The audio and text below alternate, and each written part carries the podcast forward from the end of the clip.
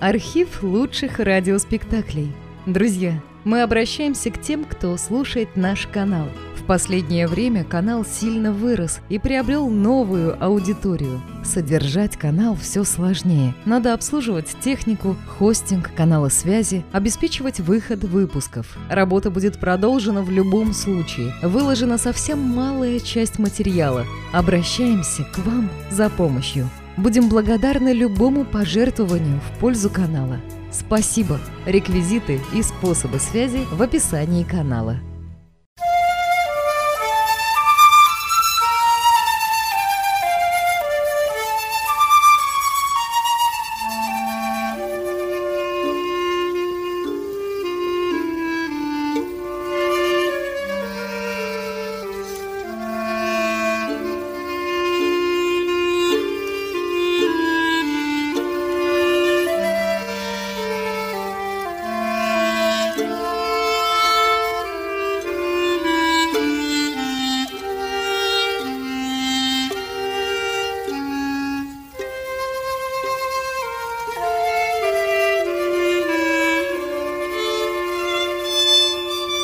Согласны с теми, кто считает Достоевского злым, темным, певцом безнадежности и отчаяния. Нет. Достоевский – это гениальный художник. Гениальность его в том, что он верил в человека, верил в человечество, верил не в боженьку, а в любовь, в земную человеческую любовь, которая спасет мир. Вот его удивительные слова из речи в дни открытия памятника Пушкина, который был для него солнцем русской литературы. «Наш удел и есть всемирность, и не мечом приобретенная, а силой братства и братского стремления нашего к воссоединению людей». Мы назвали свой спектакль петербургские сновидения, не только потому, что преступление и наказание пронизано с нами. Само преступление Раскольникова, разве это не страшный сон? И вся жизнь вокруг него, разве не кошмарный балаган, от которого человечество, Достоевский верил этому, однажды должно проснуться.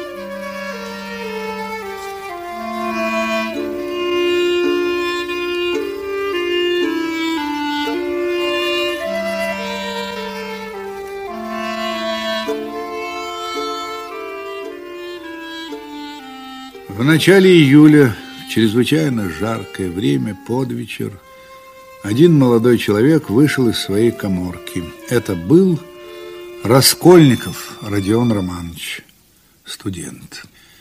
Вернее, бывший студент. Его, по-видимому, преследовала какая-то неотвязная идея. Удивительно, чего люди больше всего боятся на свете – нового шага, нового слова собственного люди больше всего боятся. Это уж аксиома. Все-то в руках человека, и все-то он мимо носу своего проносит, единственно только из-за одной своей трусости.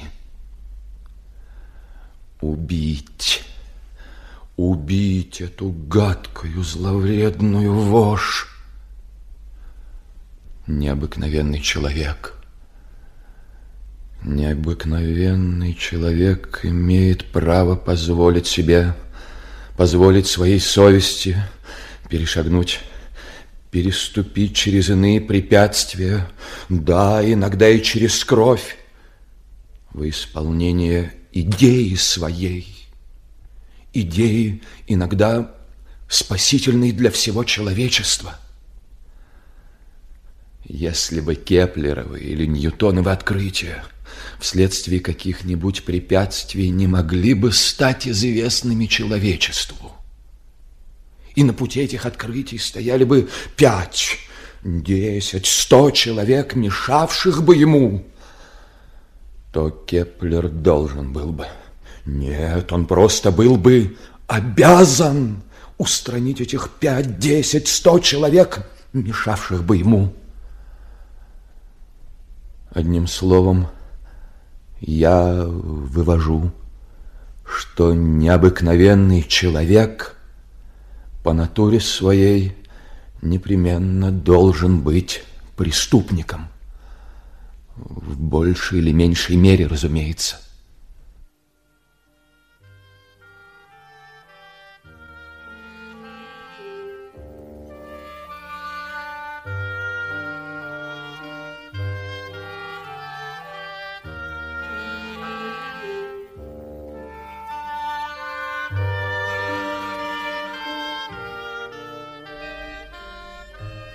Боже, какая жара! Не зайти ли в трактир? Он так устал от целого месяца этой сосредоточенной тоски своей мрачного возбуждения, что с удовольствием вошел в распивочную.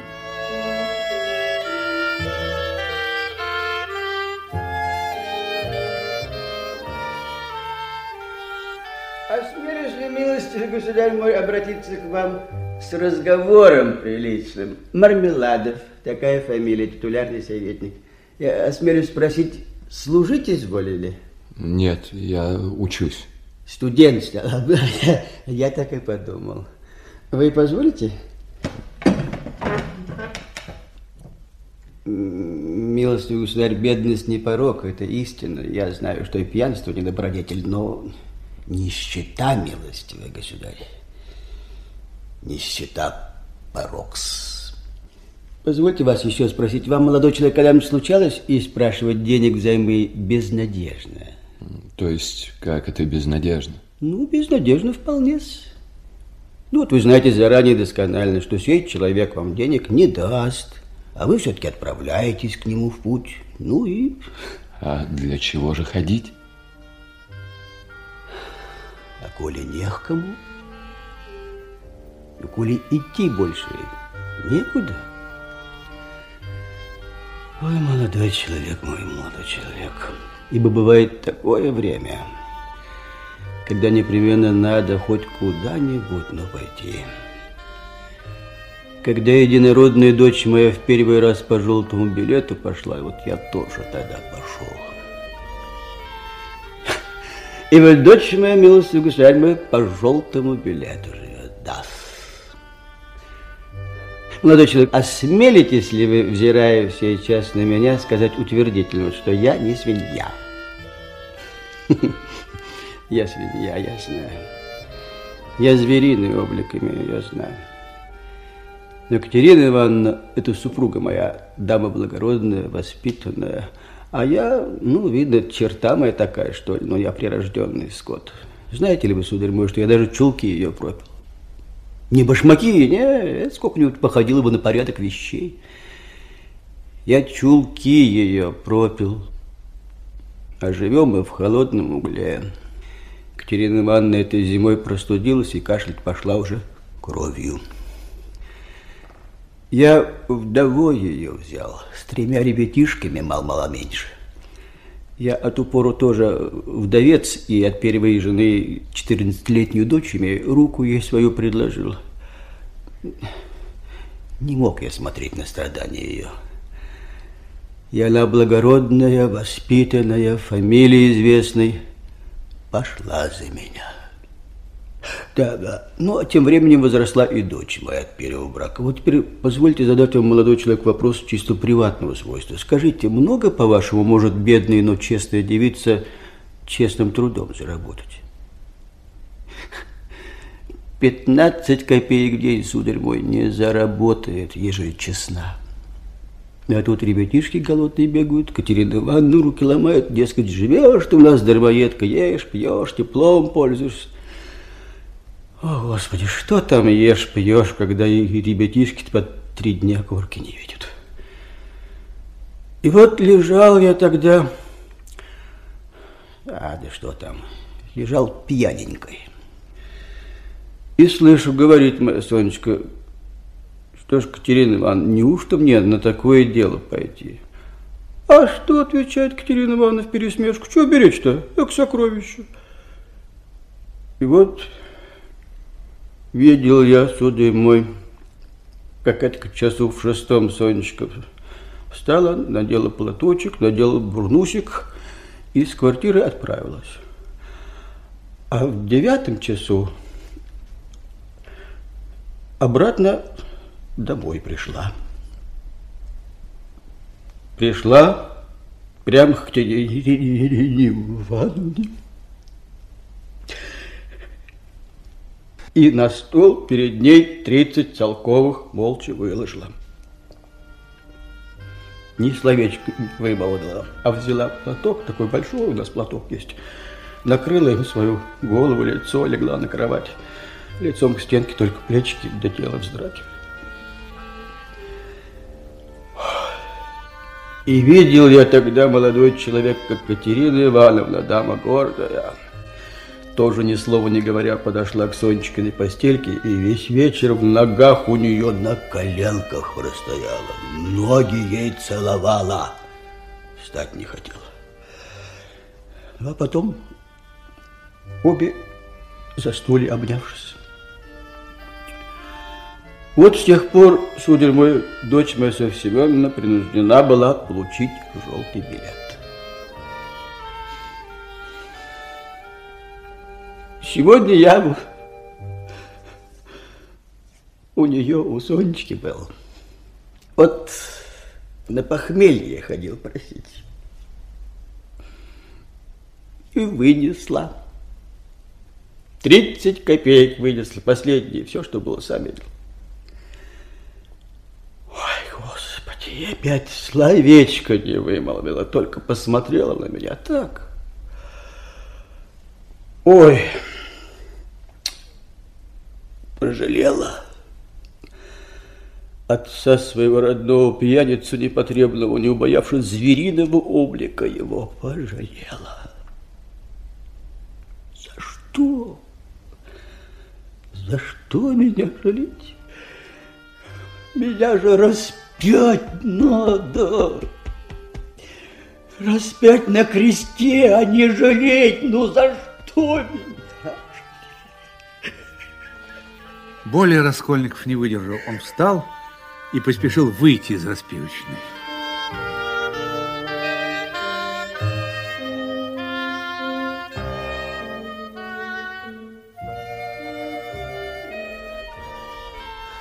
Подлец человек!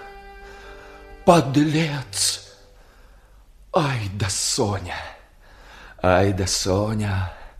Какой колодец, однако ж, сумели выкопать. И пользуются. Поплакали, покричали и привыкли. Ко всему-то подлец человек привыкает. А коли я соврал, коли не подлец человек, весь род людской вообще человеческий — так значит, нет тому никаких преград. Так значит, все остальное только страхи напущенные. Так значит, так тому и следует быть. Раскольников вбежал в свою коморку. Это была крошечная клетушка, шагов шесть длиной, и до того низкая, что чуть-чуть высокому человеку становилось в ней жутко. Его встретила Настасья, кухарка и единственная служанка квартирной хозяйки его. Да, забыла. К тебе ведь письмо вчера без тебя пришло. Письмо? От кого? От кого, не знаю. Так и есть. От матери. Ступай. Ах, ты черт.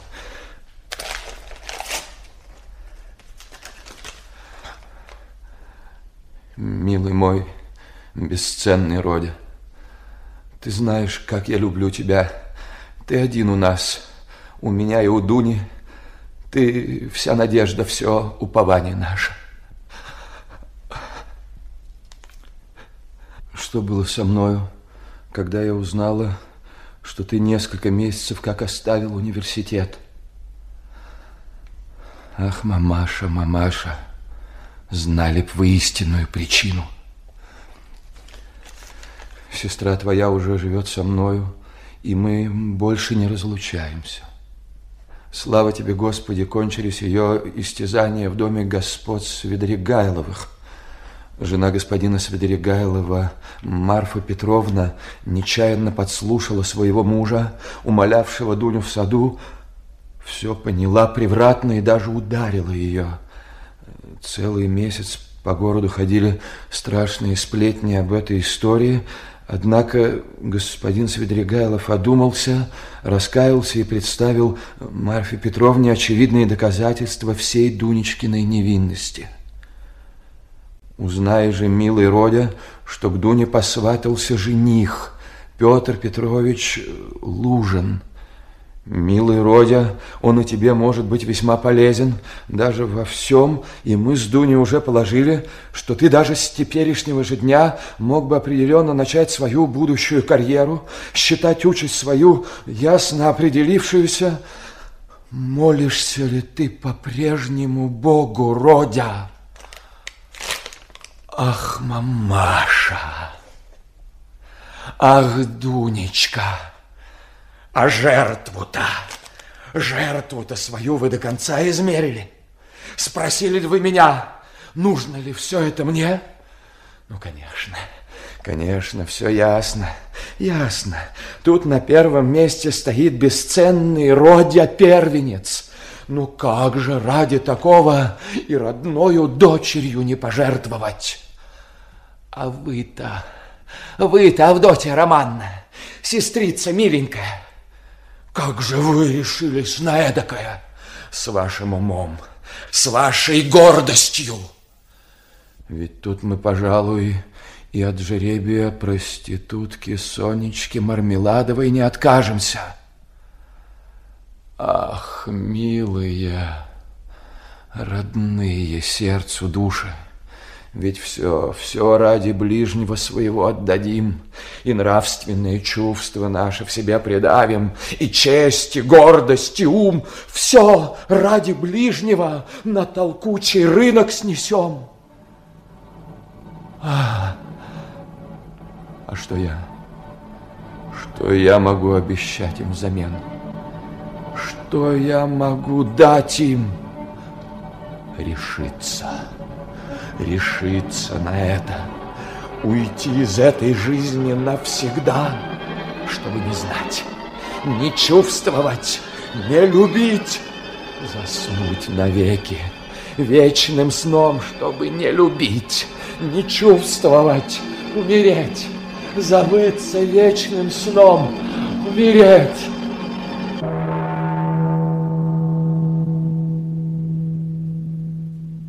А... Что это со мною? Что это со мною? Ах да, я, кажется, все это время спал. Ну, какой жуткий, какой отвратительный сон. Убийца! Да неужели же, неужели же я решусь на это? Неужели же я приду к ней домой? Стану бить ее топором по голове, размозжу ей череп, буду скользить в теплой липкой крови, стану красть из сундука вещи, а потом всю жизнь, всю жизнь буду прятаться от людей, весь замаранный кровью. На какой ужас, однако ж, способно мое сердце. А главное – Главное, все это так мерзко, пакостно, отвратительно. Господи! Господи, да покажи же ты мне путь мой. И тогда я отрекаюсь от этой проклятой мечты своей. Свобода, свобода.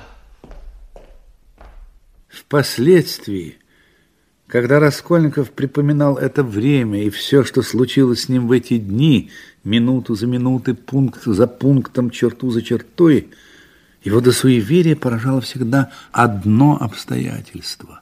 Именно Он никак не мог понять, как занесло его на Сенную площадь, на которую ему было совсем лишне идти, ибо там случилась встреча, оказавшая самое решительное действие на судьбу его.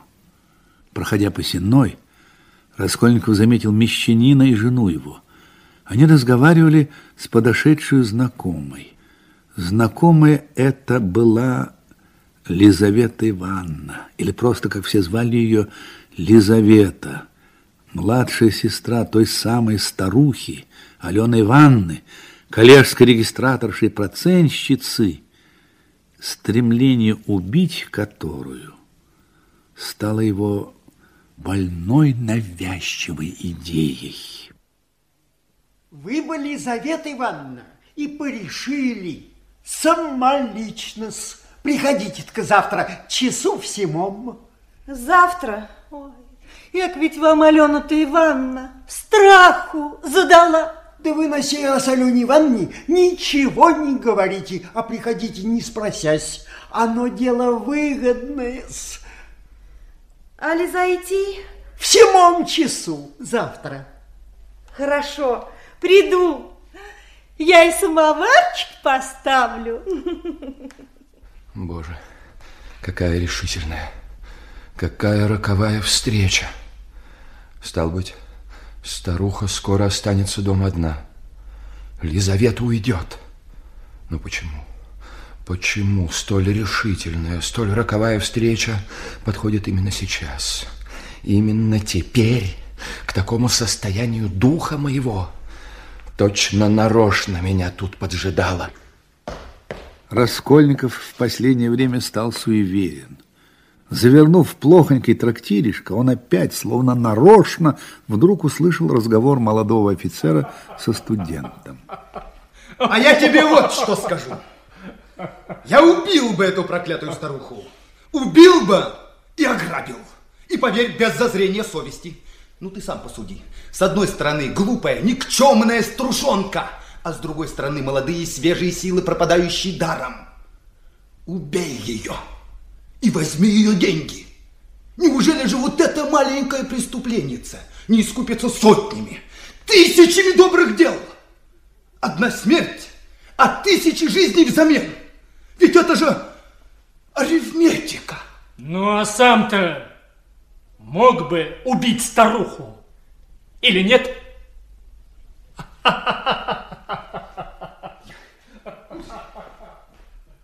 Вот и опять. Вот и опять мне приходится выслушивать те же мысли. Те же самые мысли, которые у самого недавно в голове зародились. Черт подери. Может быть, я в последнее время стал слишком уж суеверен? Может быть, я просто верю в какие-то предчувствия? Нет. Нет, все это неспроста. Во всем этом есть какое-то предопределение и указание свыше. И тут он словно услышал голос Лизаветы. Восьмой час, батюшки, восьмой час. И необыкновенная, лихорадочная, какая-то растерявшаяся суета охватила его вдруг. Минута, и топор спрятан под одеждою. Лестница к старухе была близко, сейчас же из ворот направо. Стояла она в ту пору совсем пустая. Во втором этаже одна пустая квартира была, правда, растворена настежь. В ней работали маляры, но те и не поглядели. Но вот и четвертый этаж, вот и дверь. Здравствуйте, Алена Ивановна. Господи! Кто такой? Зачем? Что вам надо? Раскольников. Знакомый ваш. Я вот заклад принес, как обещался, на медне. Да что вы так смотрите на меня, будто бы и не узнали. Хотите, берите, хотите, нет, а не то я к другим пойду, мне некогда. Так что ж ты бы, батюшку, так Вдруг что такое? Вещь. Папиросочница серебряная. Вот. Идемте-ка лучше сюда, к свету. Тут лучше. Что вы бледный какой, руки дрожат. Лихорадка. Поневоле станешь бледным, коли есть нечего. Что такое? Вещь.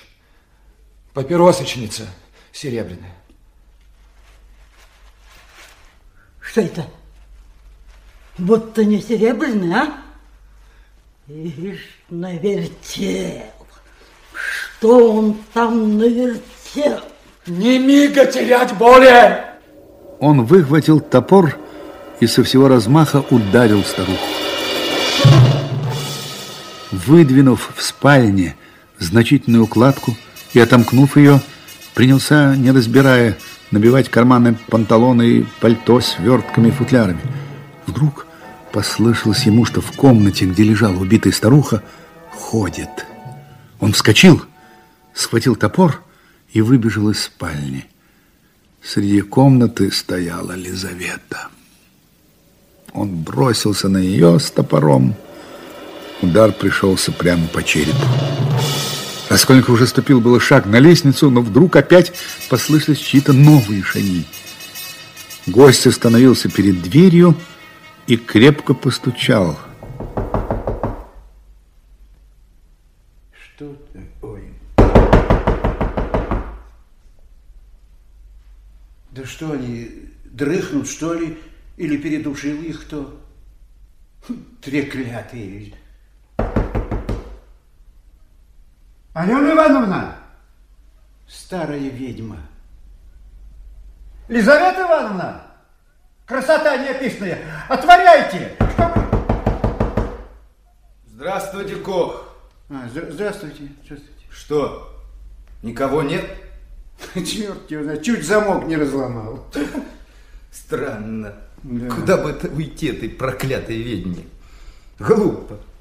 У меня к ней дело. Так и у меня, батюшка, тоже дело. Черт возьми. Я думал, денег у ней занять. А, Ну, нечего делать, надо назад идти. так делать нечего, конечно, ж. Стойте, стойте. Что? А ну-ка смотрите, видите? Что? Ну, видите, как дверь отстает? Если дергать-то. Ну, а что, что? То ну, значит, она не на замке, а на запоре. Ну, а... Да что да ну? А ш- Да как же вы не понимаете? Что? Значит, кто-нибудь из них дома сидит. Ну, если бы все ушли, так дверь бы снаружи, ключом бы заперли, а не изнутри, на запор. Стал быть, дома сидят и не открывают. Давай. Ах, да в самом деле, так... Давай, давай. Алена Ивановна! Что же вы... Стойте. Что? Вы уже стучали? Не отпирают? Ну, стучал? Стало быть, они обе или в обмороке, или... Что? Что? Что? А вот что. Пойдемте-ка лучше за дворником. Пусть он их сам разбудит. Вот это дело. Стойте, стойте, стойте. Лучше вы оставайтесь здесь, а я сбегаю за дворником. Зачем мне здесь оставаться? А мало ли что. Я ведь в судебные следователи готовлюсь. А тут, очевидно, что-то не так. А, да в самом деле. Раскольников стоял по другую сторону двери и сжимал топор. Он был точно в бреду. Однако он, черт, может... э, э, не- Нет, я не останусь тут, однако он... Нет, я боюсь, это тут нельзя тут оставаться. Раскольников притворил дверь и спустился вниз. Беда. Беда. Не скользнут мне разве в подворотню? А вдруг там люди? Беда. Что делать? Нанять извозчика? Беда. Всю воду. В канаву. Нет. А вдруг футляры по воде поплывут? Беда. Беда. Скорее сюда. Вот камень. Он тут, небось, со дня построения дома лежит. А, Все сюда. Все сюда, скорей. Нет улик. Схоронены концы. Войдя к себе, он бросился на диван так, как был.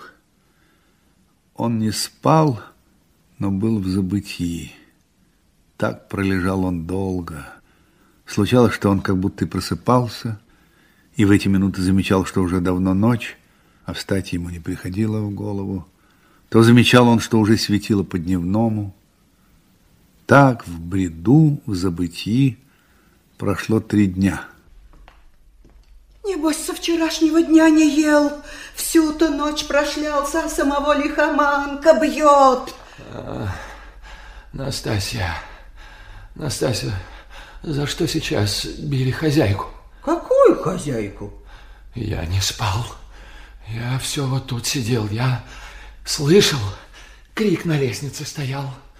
Двери хлопали. Все сбежались из своих квартир. Зачем сюда надзирателя помощник приходил? За что он бил ее?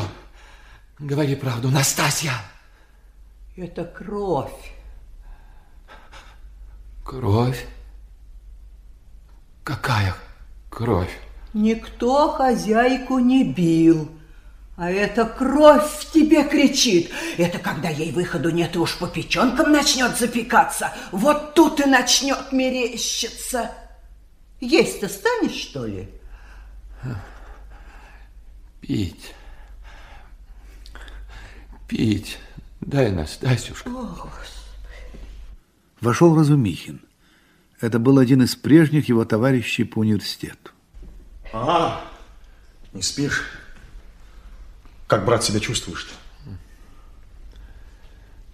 Я здоров. Я совершенно здоров. Молодец. Молодец, ну да к делу. Смотри-ка сюда, милый человек. Позволь-ка примерить. Головной убор – это, брат, первейшая вещь в костюме, своего рода рекомендация. Штанами особенно горжусь. Секретарь английского посольства на прошлой неделе на толкучин спустил. На какие средства все это куплено? Да на твои же деньги. Мамаша тебе прислала-то. А. Али это забыл? Нет, нет, помню. Засимов. Наконец-то. Видишь? Очнулся. Сейчас очнулся. А, вижу, вижу, вижу. Пульс славный. голова немного болит. Я здоров. Ну и хорошо. Микстуру прочь, все остальное прочь. А завтра я посмотрю. Какая досада-то, а? Слушай, я ведь как раз сегодня-то новоселье справляю. Всего два шага. Вот бы он хоть на диване полежал между нами-то. А, А ты придешь. Слушай, брат, ты же обещал. Свои соберутся. а кто именно? Да и все здешнее, и все почти новое. Да, Порфирий Петрович придет. Здешний пристав следственных дел. Да ты ведь знаешь. Как, разве я тебе не рассказывал? Да, Биша, только начал тебе рассказывать про убийство этой старухи, ну, чиновницы, закладчицы. Тут и красильщик теперь замешался. Елизавету-то тоже убили. А, какую Лизавету? Елизавету, торговку-то, ай, не помнишь, она сюда вниз ходила, еще рубаху тебе чинила. Пойди, Настасья, пойди, пойди. Что красильчик-то? Улики, что ли, какие? Да кой черт улики. Ты слушай историю. Ровно на третий день после убийства объявляется самый неожиданный факт. Содержатель распивочной, что напротив того самого дома, приходит в контору и приносит футляр с золотыми серьгами и говорит, прибежал где ко мне, говорит, по вечеру третьего дни примерно в начале девятого. Ты день часто смекаешь? Работник-красильщик Николай и принес мне в ту коробку. А на мой спрос, где взял, объявил, что за дверьми поднял. За дверьми. За дверьми лежала. А что, Родя? А, так, ничего. Задремал, должно быть. С просонья. Ну и что же дальше? Вот тебе и вся история. Теперь как ты думаешь, что они из этого дела извлекли? Ну не на волю же выпускать твоего красильщика. Они же прямо в убийцу теперь его записали. А серьги как попали? А, точнёхонько и попали, как показал. Наклонился да поднял. О, а. О.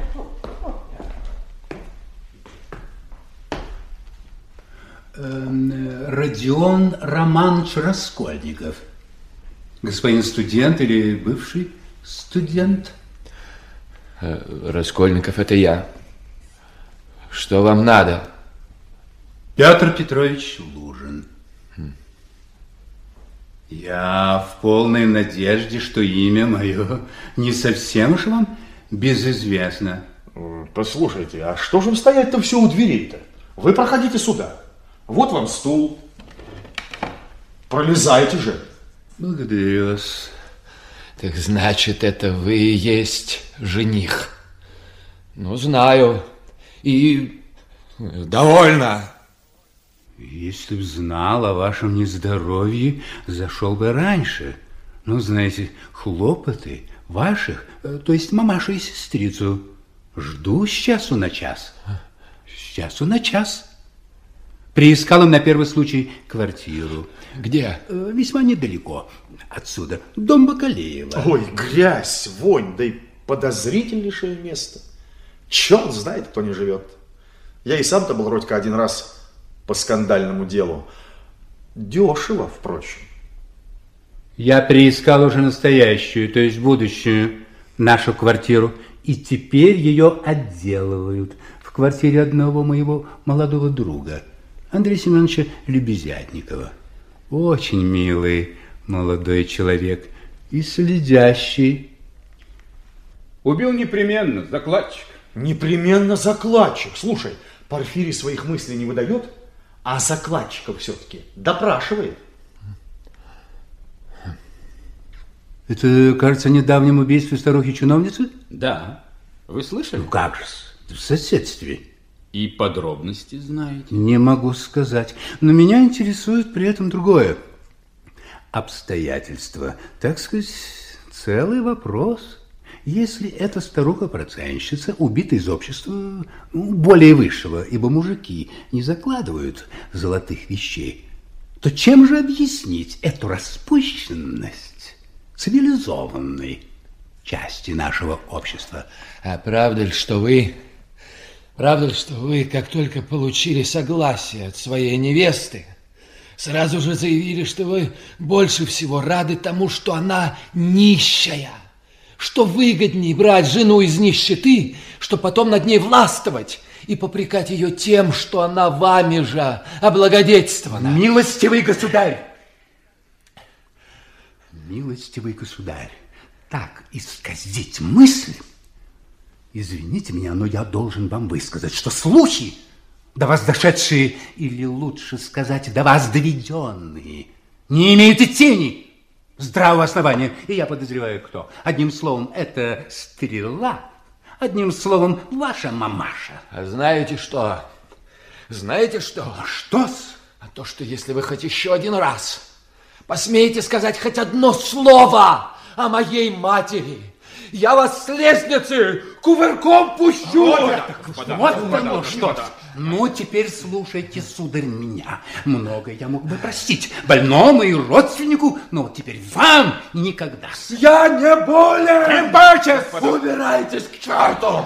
И вы, и вы оставьте меня одного! Засимов, можно его Я не боюсь вас! Мучители! Вон! Вон! Вон отсюда! Чаю-то выпьешь теперь? Ступай, Настасья, и ты. Я устал. Ну, Спать буду.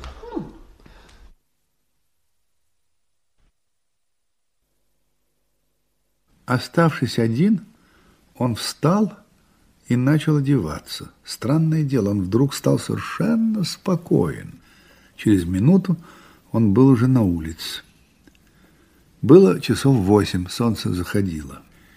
Дойдя до первого поворота, он остановился, подумал и поворотил на другую сторону. Посреди улицы стояла коляска, щегольская и барская, запряженная парой горячих серых лошадей. На земле лежал только что раздавленный лошадьми человек. Раскольников протиснулся и нагнулся. «Я его знаю, знаю!» – закричал он. «Это Мармеладов!» Раздавленного подняли и понесли. Нашлись помощники. Дом в шагах в тридцати. Раскольников шел сзади, осторожно поддерживал голову и показывал дорогу. Умирающего внесли в комнату, положили в том самом углу, о котором он рассказывал Раскольникову. Меж тем комната наполнилась так, что яблоко упасть было негде. Из внутренних комнат высыпали чуть ли не все жильцы. Да что же это вы за спектакль-то нашли? В шляпах с папиросами? Дайте хоть умереть спокойно. Ваш пьяный муж лошади стоптал. Больниц его, я хозяйка. Амалия Людвиговна, да вы думаете, что вы говорите? Вы же Цепились! Вы же видите, Семен Захарович умирает. Дверь закройте, никого сюда не пускайте. Да вы за квартир давно гельд не платил. Вы беспокоить, благородные жильцы. Больниц его, больниц. Я хозяйка. Добился своего. А детей? Детей-то я куда дену, а? Надейтесь на помощь Всевышнего. Быть может, те, кто были невольной причиной, согласятся вознаградить вас хотя бы в потерях дохода. Да за что вознаграждать-то? Он ведь сам пьяный под лошадей полез. Какие доходы? От него мука была одна, а не доходы. Он ведь пьяница. Нас обкрадывал, да в кабак носил. И ихнюю да мою жизнь в кабаке извел. И слава богу, что помирает. Убытку меньше. Простить бы надо в предсмертный час. А это грех. Таковые чувства большой грех, сударыня. Батюшка, слова, все слова одни. Простить. Вот он пришел бы сегодня пьяный, кабы не раздавили. Я бы всю ночь в воде полоскалась, обноски его на детские мыла. Вот моя и ночь. Так что тут о прощении-то говорить? И то простила. Молчи, молчи, молчи. Знаю, что хочешь сказать, молчи. Да лежи, лежи, ты что, лежи, лежи. В комнату робко вошла Соня Мармеладова. Кто там? Ты что? Кто там? Да что ты? Соня! Дочь, прости.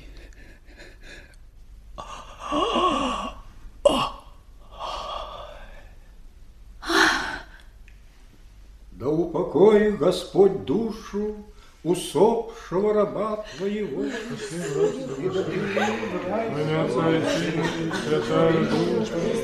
Аминь. Аминь.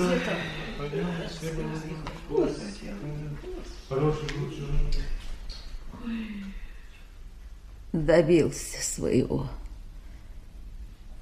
А мне-то что теперь делать? Я его завтра на что похоронют? А детей-то я завтра чем накормлю? Чем я детей-то накормлю? Господи, чем я детей-то накормлю? Раскольников выхватил из кармана деньги, вложил их в руку Катерины Ивановны и быстро вышел. На улице столкнулся он с каким-то невысоким человеком, с виду похожим на мещанина. Кровью-то как запачкались? Я весь в крови.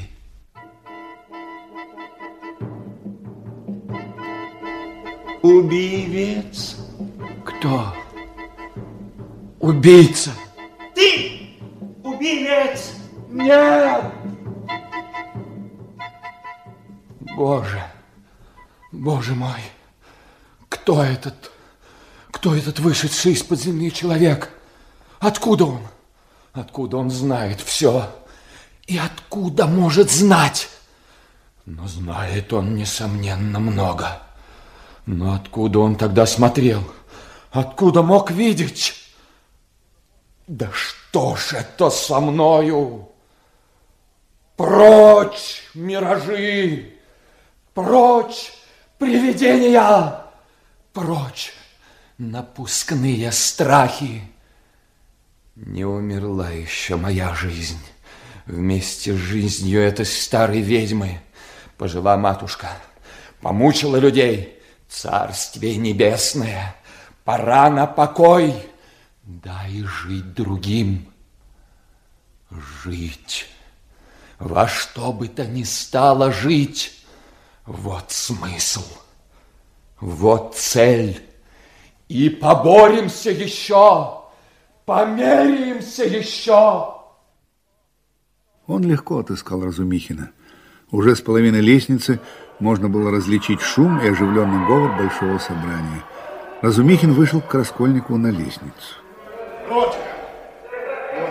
Я уже заждался, Родя. А ну, а ну, входи в дом. Ты знаешь, войти-то я и не смогу. Что так? Так слаб. Чувствую, сейчас упаду. Ну, ну, ну, ну. А Затем и пришел, чтобы сказать, а посему здравствуй и прощай.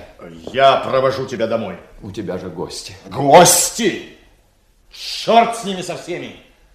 Им теперь, знаешь ли, не до меня. Да и мне надо немного освежиться. Еще минуту две я там подрался, ей-богу. Что так? Да врут такую дичь. Так, Родька, я тебе все прямо скажу. Да-да-да. Потому что они дураки. Они велели мне болтать с тобою. И тебя заставить болтать, и потом все им рассказать. Потому что у них идея, что ты сумасшедший или близок к тому. Нет, ты только вообрази. Вот как. А в сумасшедшие-то зачем они меня записали? Да нет, то есть, конечно, не в сумасшедшие. Я, кажется, слишком тебе разболтался. Я сейчас капельку пьян, но это пройдет, Родька. Это-то пройдет. Черт его знает, но ведь есть же у них на твой счет какая-то своя идея. Да только ты, да только ты плюнь, да, да плюнь ты на них, Родя. Что с тобой? Да так. Голова немножко кружится. Ты знаешь, мне сейчас так грустно. Словно женщине. Ну, пойдем. Пойдем. Что это? Где? Вон там. Свет в моей комнате. Странно. Настасья, может быть? Настасья? Нет, Настасья никогда в это время у меня не бывает. Да и зачем ей там быть? Спит она уже давно. А впрочем... Прощай, Разумихин. Да что ты, Родя, что ты, милый? Да... Прощай. Да мы же вместе войдем, Родька. Я знаю, что туда-то мы войдем вместе. Но проститься с тобою я хочу здесь. Прощай, брат. Ну, а теперь идем. Идем со мною. Ты будешь свидетелем. Идем.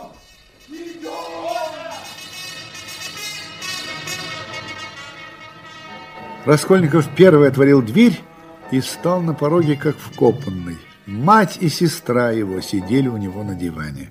Они ждали уже полтора часа. Родя! Родя, наконец! Родя! Вы! Родька! Ничего, ничего, это обморок, это дрянь. Воды, пожалуйста. Помогите, помогите. Ну вот, Родька, вот он и очнулся. Уходите. Уходите, вам нельзя тут. Ступайте до завтра. Завтра все. Ступайте с ним. Вы давно приехали? Вечером. Поезд опоздал. Роди, я никуда не уйду отсюда. Я ночую здесь, подле тебя. Не надо, не, не надо. Разве вы, вы не видите, что со мной? Я не могу, не могу. Ступайте. Пойдемте, маменька, мы его убиваем, это видно. Пойдем. Господи, неужели я не погляжу на него после трех-то лет? Ну, стойте. Это вы все перебиваете, а у меня мысли от того и мешаются. Что я хотел? Да, Лужина уже видели здесь? Нет еще. Но мы слышали, Петр Петрович был так добр к тебе, навестил тебя сегодня. Был так добр. Дуня, я давеча твоему Лужину сказал, что с лестницы его спущу и прогнал его к черту. Сестра, ты выходишь за Лужина ради меня. Я жертв не принимаю. А посему сегодня же, при первом же свидании с ним в Петербурге, ты должна ему отказать, чтобы и духу его не пахло. Ты с ума сошел?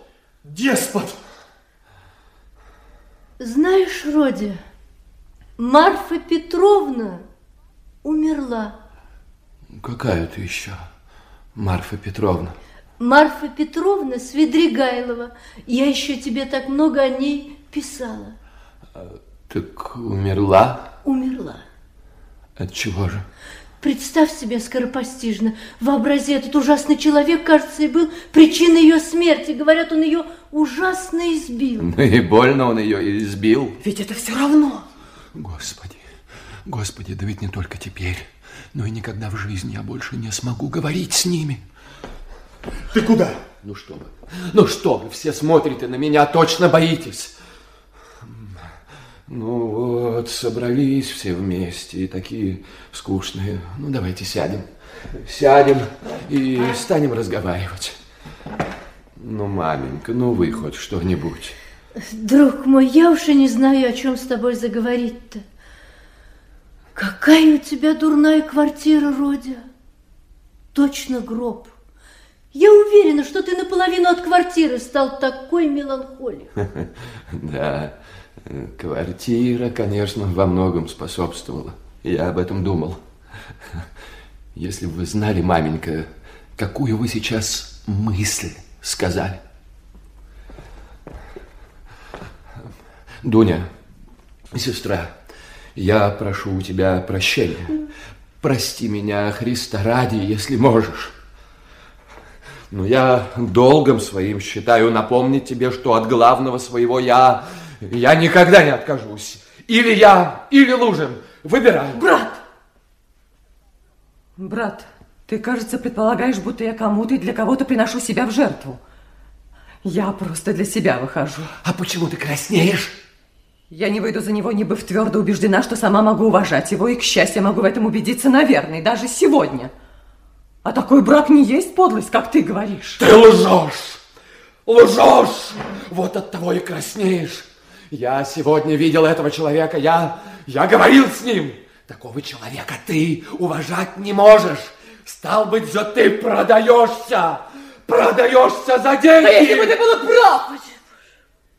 Если бы я действительно решилась на подлость, разве не безжалостно так говорить со мной? Если я и погублю кого-то, только себя одну, я еще никого не зарезала. Что ты? Родька! Родя! Господи, до обморока довела. А, маменька, дались вам ваши обмороки. Просто голова кружится. Опять забыл, что я хотел. Да, э, ты, кажется, сказала, что сегодня же сможешь убедиться в том, что уважаешь его.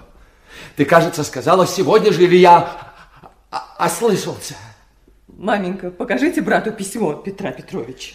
Вот оно. Милостивая государыня Пульхерисана, имею честь. Он у тебя, кажется, адвокаты по делам ходят, а ведь как безграмотно пишет. Так. С почтением к вам, П. Лужин. А вот это очень оригинально. Тут в письме есть несколько выраженец, которые поставлены очень прямо и знаменательно. Например, одно выражение э, э, «пеняйте на себя». Он пишет, что если при первом свидании с вами в Петербурге буду присутствовать я, то он принужден будет тотчас же уйти.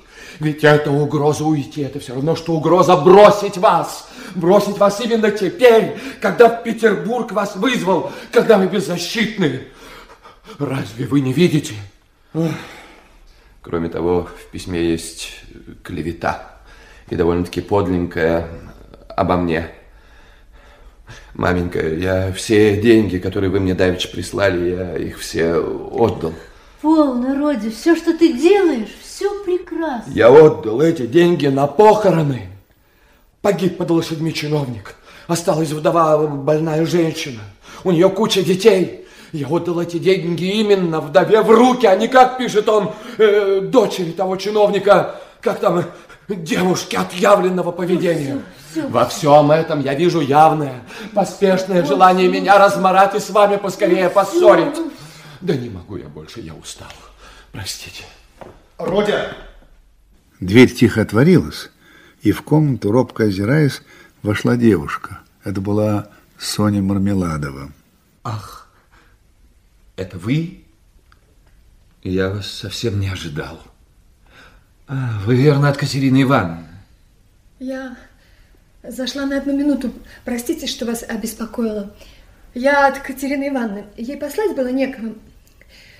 Катерина Ивановна приказала вас очень просить быть завтра на отпевании утром на Митрофаневском, а потом у нас, у ней, то есть, откушать, честь ей сделать. Она велела просить. Я постараюсь, непременно.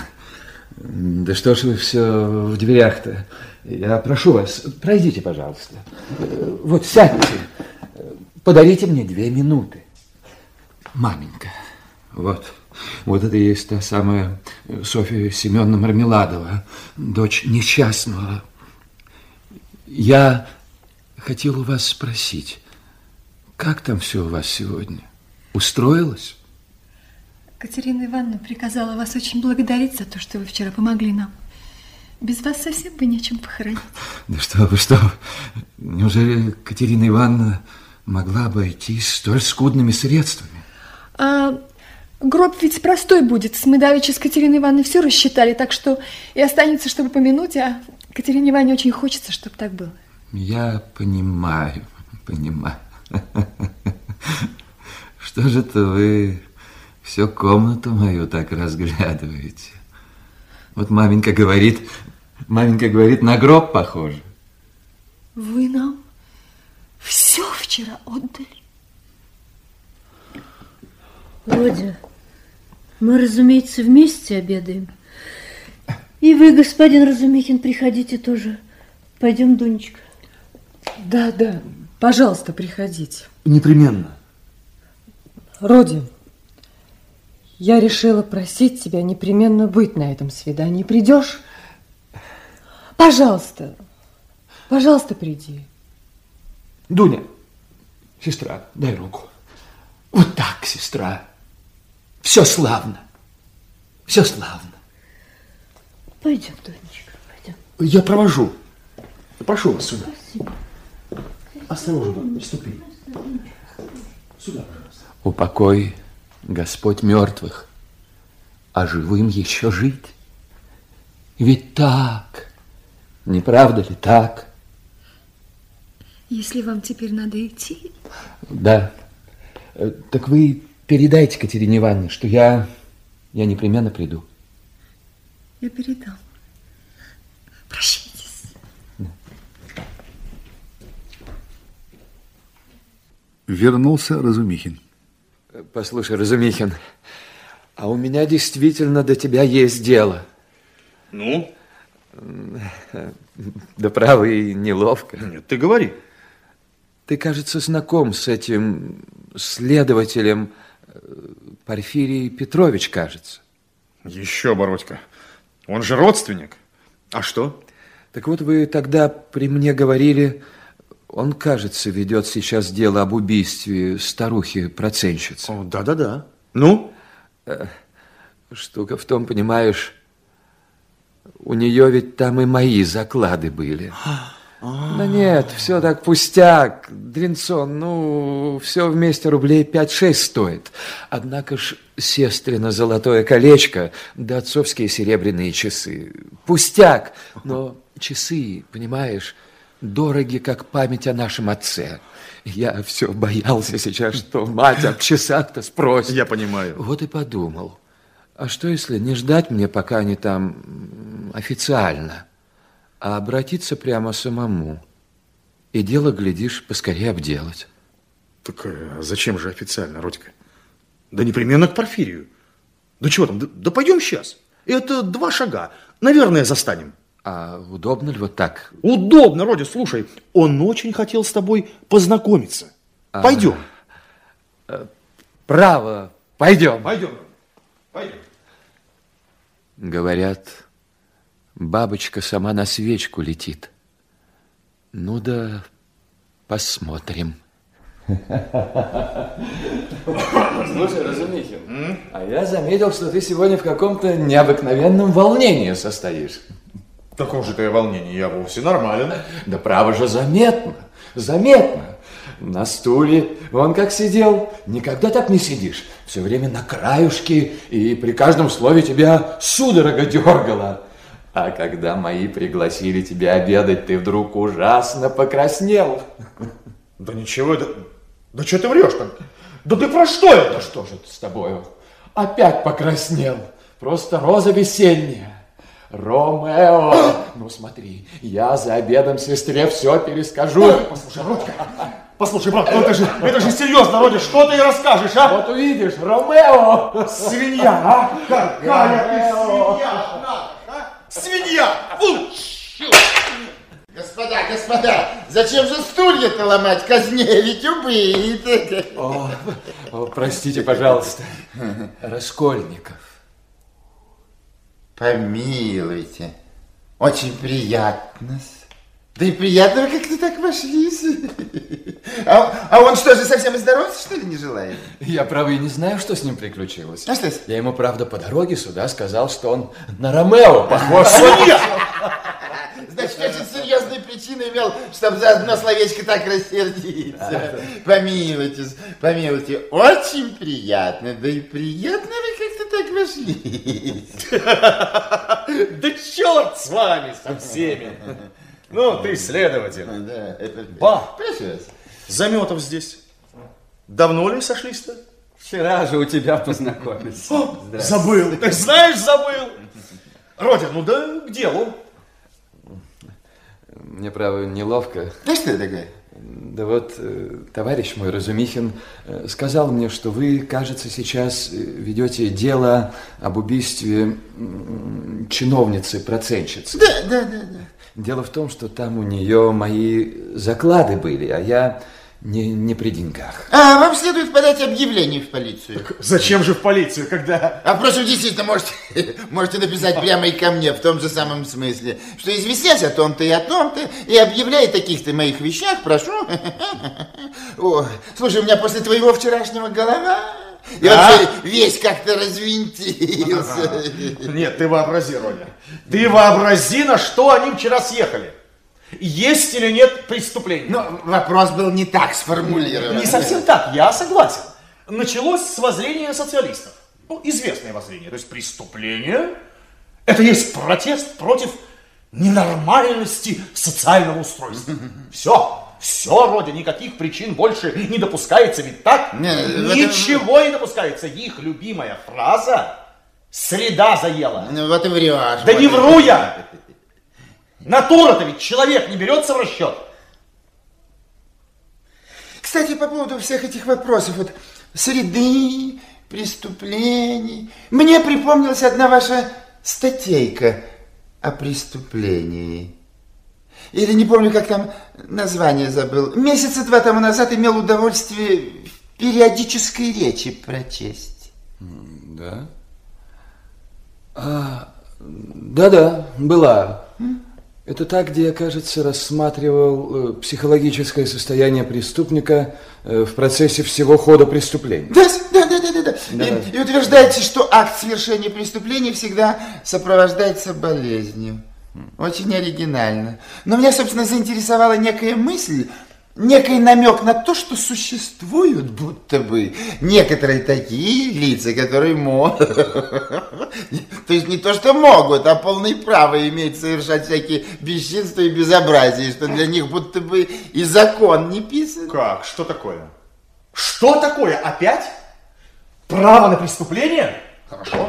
Хорошо, но не потому, что заела среда. ведь так? Нет, не совсем потому. Дело в том, что в их статейке все люди как-то разделяются на людей а, обыкновенных и необыкновенных. А вот необыкновенные имеют право совершать всякие бесчинства и безобразия. Хм. Ну, Я, я хочу вам заметить, что вы э, как-то оригинально восприняли мою статью. Насколько я помню, я там вовсе не настаиваю на том, чтобы необыкновенные люди всегда должны были бы творить всякие бесчинства и безобразия. Насколько я помню, э, я, э, я там просто намекнул на то, что необыкновенные люди имеют право позволить себе, то есть не то чтобы позволить себе позволить своей совести переступить, перешагнуть через иные препятствия. Да, иногда и через кровь э, во исполнение идеи своей. Идеи, иногда спасительной для всего человечества. Это заметьте. Но что же касается до моего деления людей на обыкновенных и необыкновенных, тут я, пожалуй, могу с вами согласиться. Э, в статье это действительно сделано ну, несколько произвольно. Но в основную свою мысль я верю. Я верю, что люди вообще по закону природы подразделяются на два разряда – Низший разряд, то есть материал, который служит единственно для зарождения себе подобных. И высший разряд, разряд, собственно, людей, людей, обладающих даром, талантом сказать в своей среде новое прогрессивное слово. Только в этом смысле я и говорю о праве необыкновенных на преступления. Преступления конечно, всегда оригинальны, Суть не в этом. Главное, что масса. Она никогда не признавала и не признает за необыкновенными такового права. Масса всегда преследовала и преследует необыкновенных, сажает их в тюрьмы, ссылает на каторги, вешает. Однако же с тем, чтобы в последующих поколениях воздвигать этим людям памятники и поклоняться им. Одним словом, Да здравствует вечная война. До Нового Иерусалима, разумеется. А, так вот вы-то все-таки верите же в Новый-то Иерусалим? Верю. И в Бога веруете? И в Бога верую. И в воскресение Лазаря веруете? И в воскресение Лазаря верую. Вот Буквально веруете? Буквально? Зачем это вам? Да нет, у меня всякие практические случаи беспокоят. Ну, а вдруг какой-нибудь муж, али юноша вообразит себе, что он Ликург, али Магомед. Ну, будущее, разумеется. Да и давай, и давай устранять к тому все препятствия. Это предстоит, дескать, далекий поход, а в походе деньги нужны. Ну и начнет добывать себе для похода, знаете. Ну, тут я, тут я с вами хочу опять согласиться. Такие случаи действительно должны иметь место. Глупенькие и тщеславные очень на эту удочку попадаются. А уж молодежь-то наша в Вот, вот. Видите, ну так и как же Да вот и так же Общество у нас достаточно обеспечена тюрьмами, ссылками, каторгами, простите, судебными следователями. Чего ж бояться? Вот и ищите вора. А коль сыщем? Туда ему и дорога. Вы таки логичны. Ну, а как же, как же насчет совести-то? О, а вам, простите, какое до нее дело? Да уж так по гуманности. Да, по гуманности. У кого совесть есть, тот и страдай, коли сознает ошибку. Вот и наказание ему. А притч каторги. Родя, а вот действительно гениальные, как ты говоришь, те, которым резать-то право дано. Так что, те никогда не должны страдать за кровь пролитую? Зачем тут слово «должны»? Тут не может быть никакого воспрещения или дозволения. Пусть страдает, если жаль жертву. Страдания и боль, они обязательны для глубокого сердца и широкого сознания. Истинно великие люди – они всегда на этом свете испытывают великую грусть. Ведь вот, когда вы вашу статейку-то сочиняли, ведь быть того не может, чтобы вы сами себя не считали, ну, хоть на самую малость, тоже человеком необыкновенным и говорящим новое слово, ну, в вашем конечном понимании, ведь так, а? Да-да, Очень может быть. Но, но, коль так, то неужели вот вы, вы решились, ну, там, ввиду каких-нибудь неудач или жизненных затруднений, или даже как-нибудь это для поспешествования всему человечеству, тоже, тоже перешагнуть через препятствия, ну, скажем, убить и ограбить? Если бы я и убил, то вам бы, во всяком случае, не сказал бы. Да, господи, господи, господи, я ведь интересуюсь только для уразумения вашей статейки в литературном одном отношении. Но в литературном отношении я могу вам сразу заметить, что ни Ликургом, ни Магометом, ни Наполеоном я себя не считаю. Никем бы то ни было из названной компании. Но, стал быть, не быв ими, я не могу вам дать точного рецепта на случай, как поступил бы я. Ну, полноте, полноте. Кто это у нас в России теперь себя Наполеоном-то не считает? Уж не Наполеон никакой, будущий и нашу Алену Ивановну на прошлой неделе топором укокошил. Что, вы уже уходите? Да. А насчет вашей просьбицы просто не имейте сомнений. Да знаете что, а вы как-нибудь забегайте сами ко мне туда на днях. Да чего там на днях? Приходите завтра. Это как же мне все понимать, Порфирий Петрович?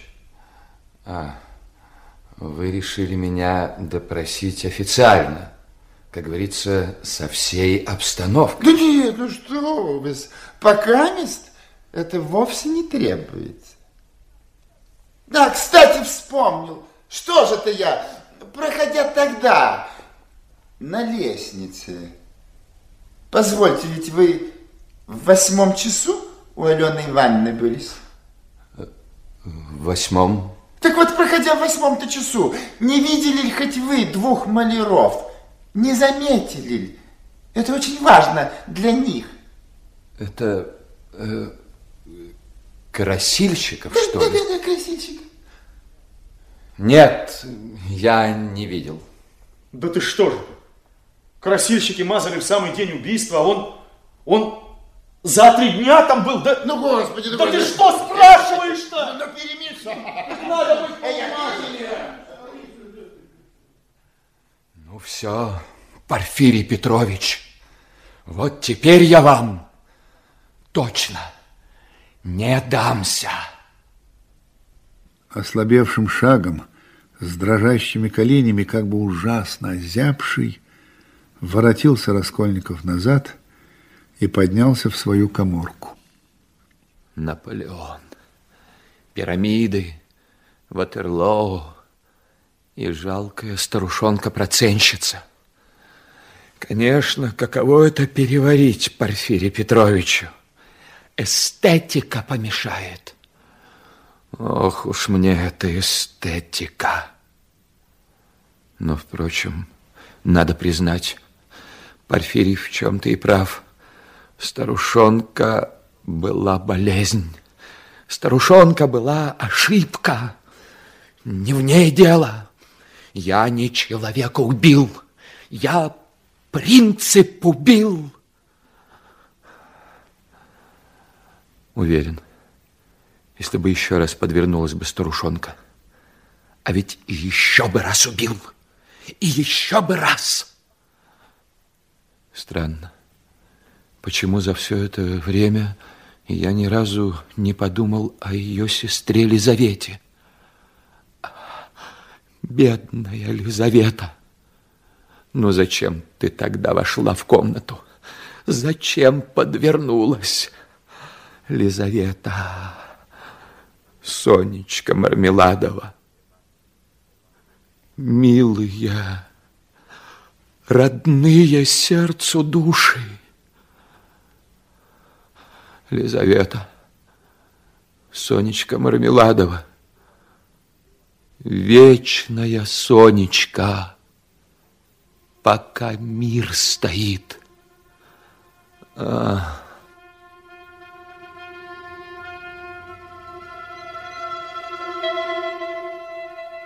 Минутами Раскольников чувствовал, что как бы бредит.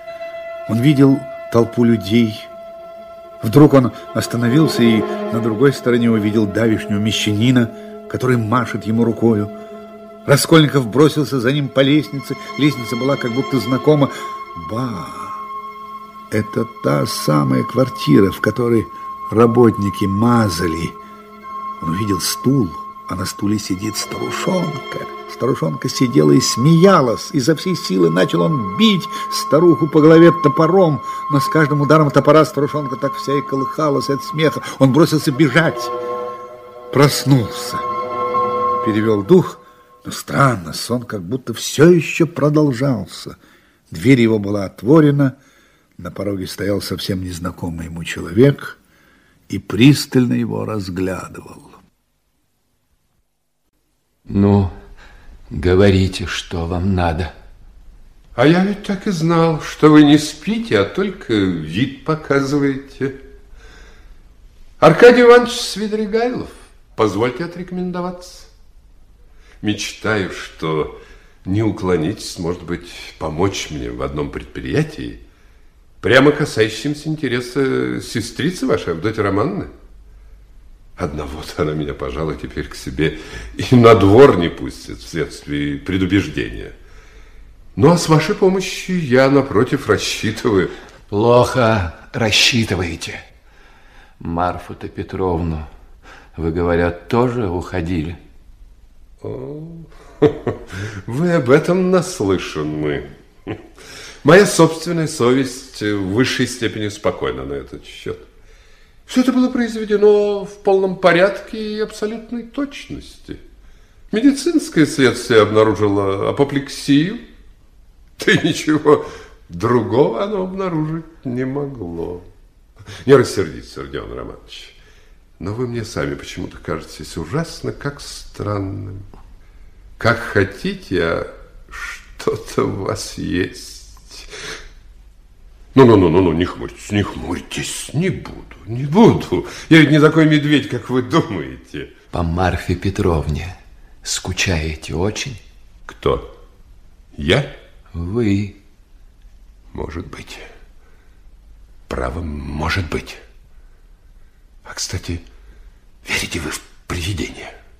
В какие привидения? Ну, в обыкновенные, в какие? А вы верите? Да не то, чтоб верил, но Являются, что ли? Марфа Петровна посещать изволит. Как это посещать изволит? Да уже три раза приходила. Наяву? Совершенно. Все три раза наяву. Придет, поговорит с минуту и уйдет в дверь. Всегда в дверь, будто даже слышно. Ну почему? Почему я так и думал, что с вами непременно что-нибудь в этом роде случается? А? Ах, вы так подумали. Ну, не сказал ли я, что между нами есть точка общая? Я, как вошел и увидел вас, тут же и сказал себе. Это тот самый есть. Послушайте, что это значит? Тот самый. О чем это вы? О чем? А право не знаю о чем. Все это вздор, вздор. А впрочем, может быть, вы все и лжете. Я редко лгу. Хорошо. Хорошо, тогда позвольте узнать, а прежде до э, этого вы привидений никогда не видывали? Нет, не видывал. Сходите к доктору. Ну, это я без вас понимаю, что нездоров. Я вас спросил, верите ли вы в привидения? Я нет, и никогда не поверю. Нет, но если в будущую жизнь верите, так и этому рассуждению поверить можно. Я не верю в будущую жизнь. Нам вот все представляется вечность, как идея, которую понять нельзя. Как что-то огромное, огромное. Да почему же непременно огромное? И вдруг вместо всего этого будет там одна комнатка, маленькая, вроде деревенской бани, закоптелая, а по углам пауки. Вот и вся вечность. Мне, знаете, иногда в этом роде мерещится. И неужели же вам не представляется ничего утешительнее и справедливее этого? Справедливее? А кто знает, может, это и есть справедливое. Я бы даже нарочно так сделал.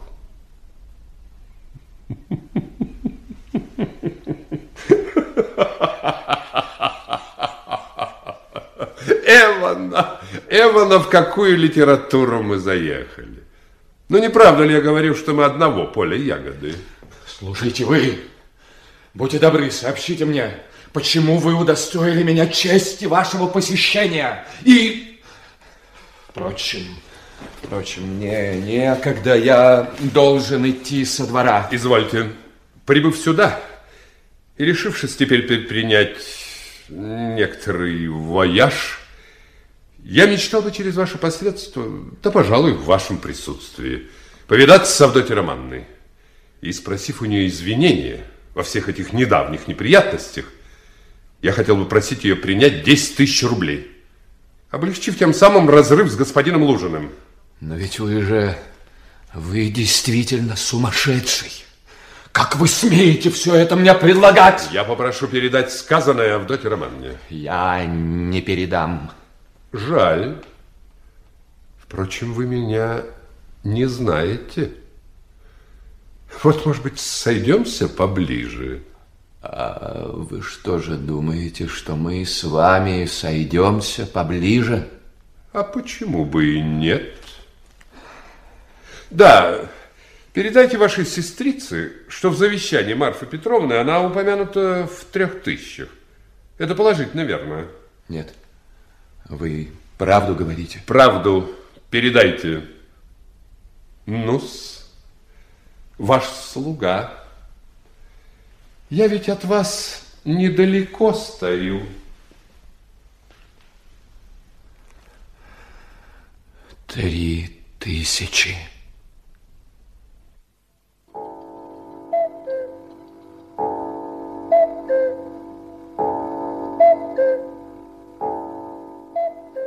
Раскольников спешил к дому Бакалеева, где остановились мать и сестра его. Там он застал Лужина и Разумихина. Господи, неужели и тут Свидригайлов не оставит Дунечку в покое? Свидригайлов только что был у меня. Дуня, у него есть к тебе одно предложение. Э, В чем оно, он мне сообщил.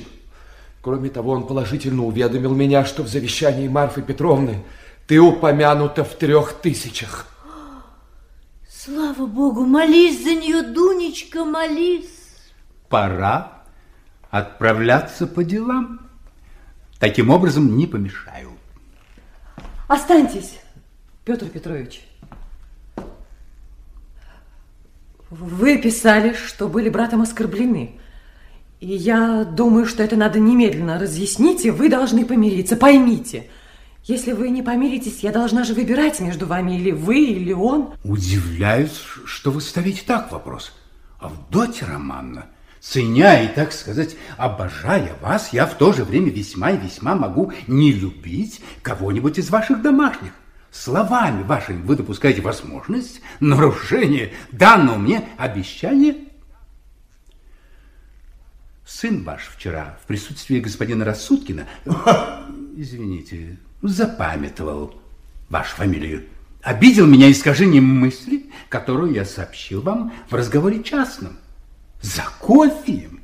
Ваш сын умышленно преувеличил значение слов моих до нелепого, обвинив меня в злобных намерениях.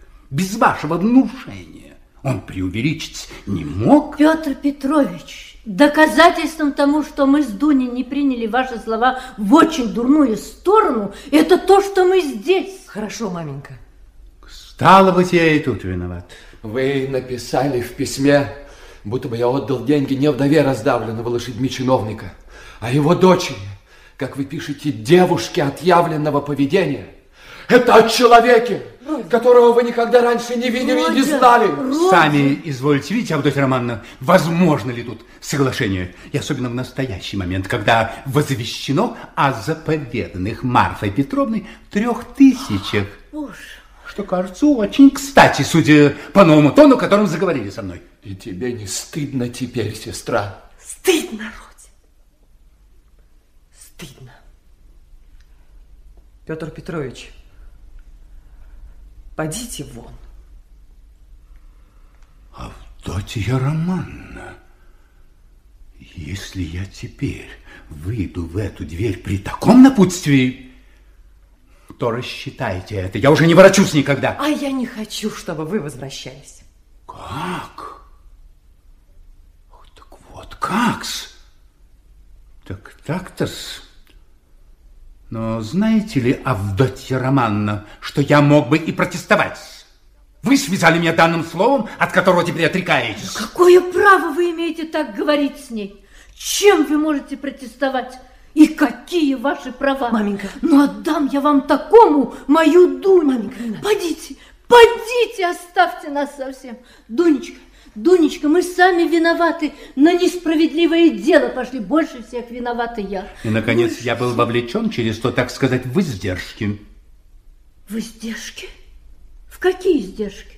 А, не про сундук ли вы наш говорите? Так вам его кондуктор за даром перевел. Маменька, перестаньте, Петр Петрович, сделайте милость, уйдите! Уйдусь. Но одно только последнее слово. Да что он, о двух головах, что ли? Ни слова, ни жеста. Подите немедленно вон.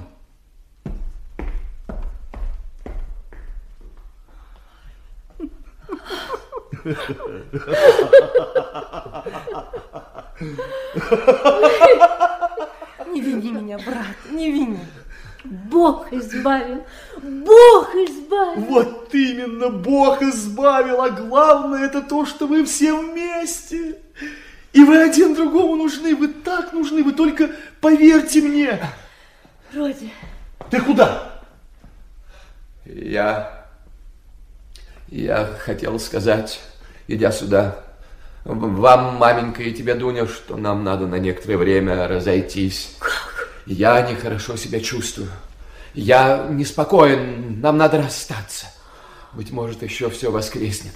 Быть может, когда-то мы и будем вместе. А теперь не смейте за мною ходить.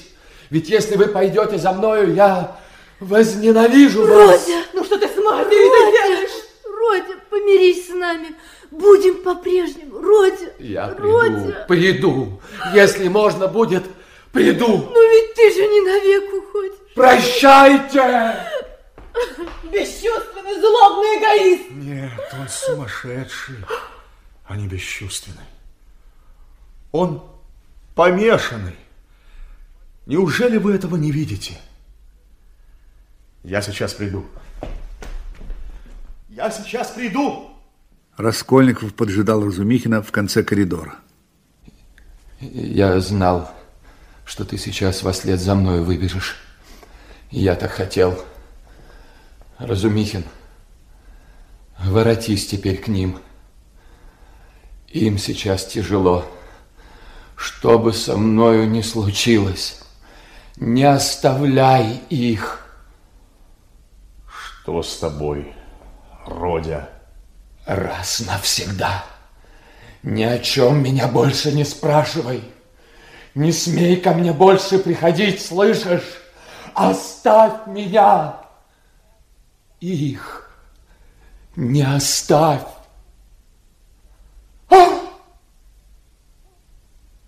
Понимаешь. Теперь понимаешь.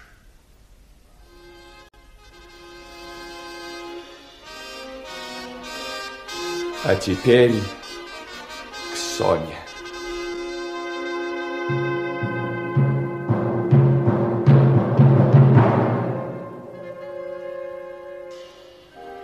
Сонина комната имела вид весьма неправильного четырехугольника. И это придавало ей что-то уродливое. Мебели почти совсем не было. Желтоватые, обшмыганные и стасканные обои почернели по всем углам. Должно быть, здесь бывало сыро и угарно зимой. Кто тут? Это я. Я к вам. Это вы. Господи.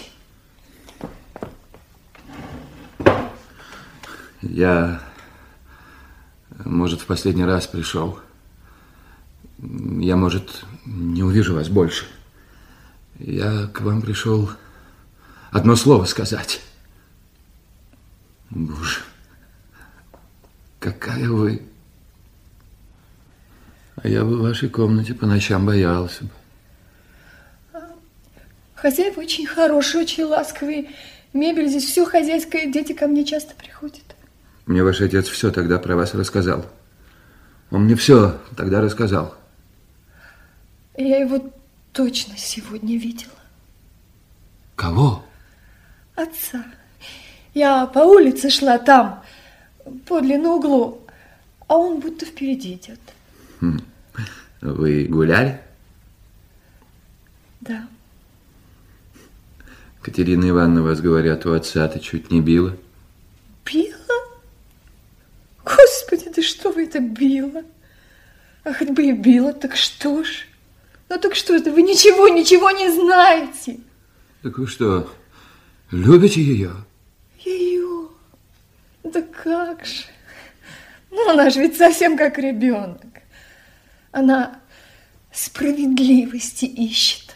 Так верит, что во всем справедливость должна быть и требует. И хоть мучайте ее, она несправедливого ни за что не сделает.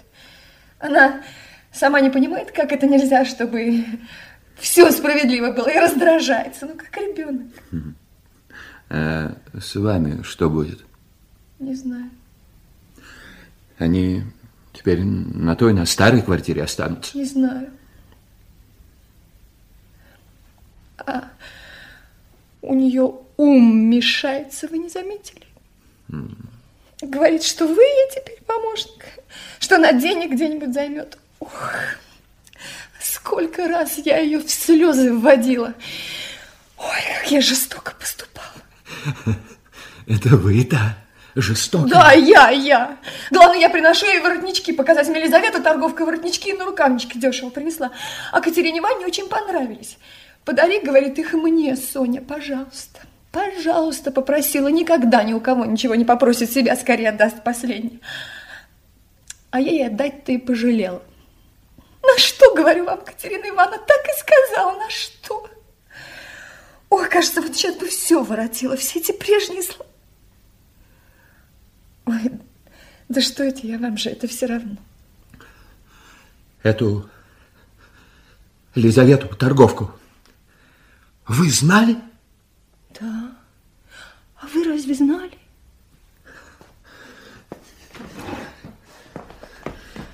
Катерина Ивановна в чехотке, в злой.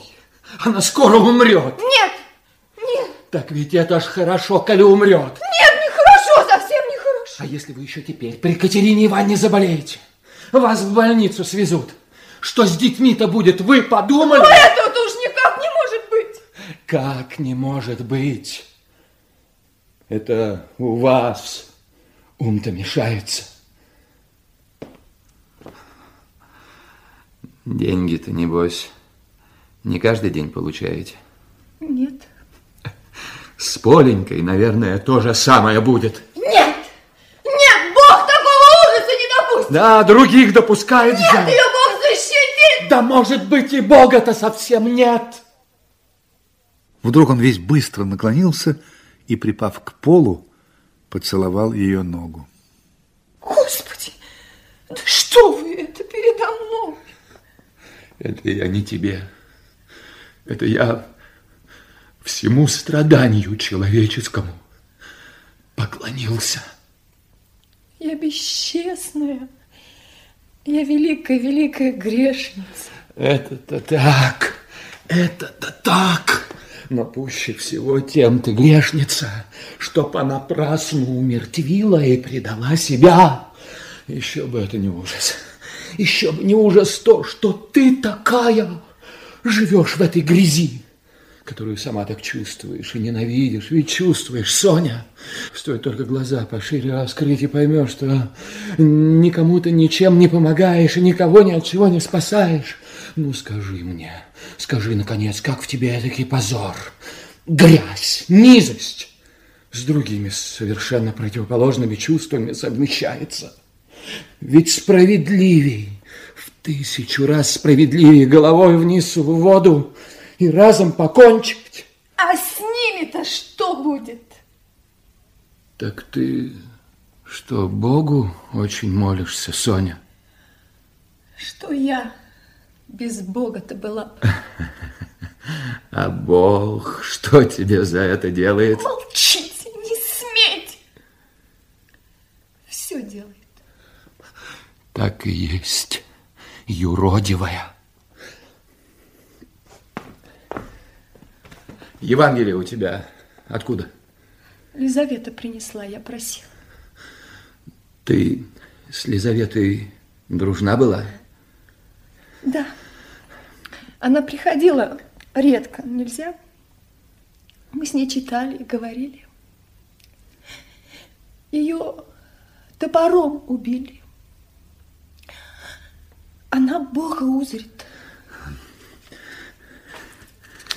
Где, где тут про Лазаря? Про воскресение Лазаря где? Зачем вам? Вы же не веруете. Читай! Я так хочу. Читала же Лизавете. Читай!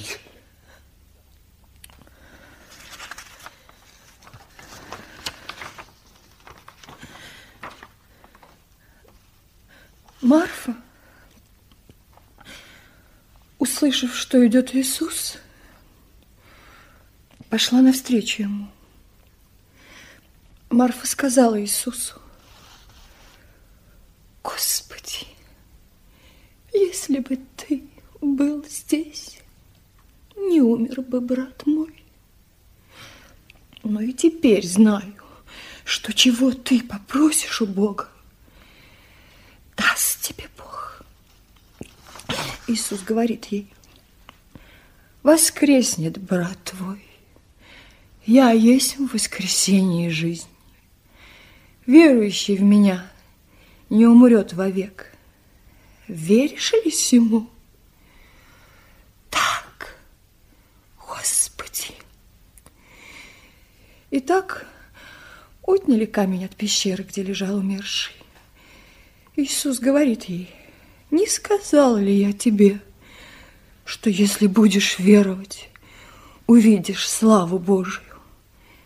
Сказав все, он возвал громким голосом. Лазарь, иди вон. И вышел умерший.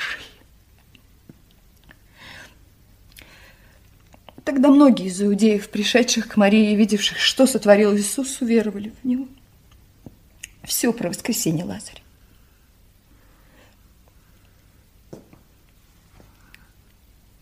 У меня теперь только ты. Я сегодня родных бросил. Я пришел к тебе.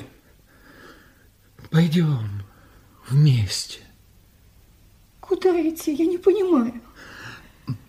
Потом поймешь. Ты тоже переступила. Смогла переступить. Ты загубила жизнь. Свою это все равно. Ты могла бы жить духом и разумом. А ведь кончишь на свиной. Зачем? Зачем это? Зачем? Надо же, наконец, рассудить трезво и прямо. Не по-детски плакать и кричать, что Бог этого не допустит. Ну, скажи мне, скажи, что будет, если тебя завтра в самом деле в больницу свезут? Что же делать? Что делать? Сломать надо. Сломать, что надо, и страдания принять на себя. Свобода и власть, а главное – власть над всей этой тварью, над всем дрожащим муравейником – Вот цель, Соня. Помни это. Это мое тебе напутствие. Я, может, в последний раз с тобой говорю. Поверь, если приду к себе завтра, скажу, кто убил Лизавету. Прощай.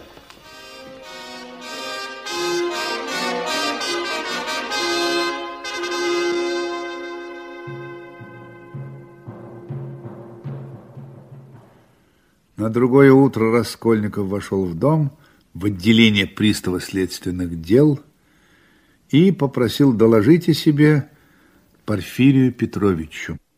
А, почтеннейший. Вот и вы в наших краях. Ну, проходите, батюшка, проходите, садитесь вот сюда, на диванчик.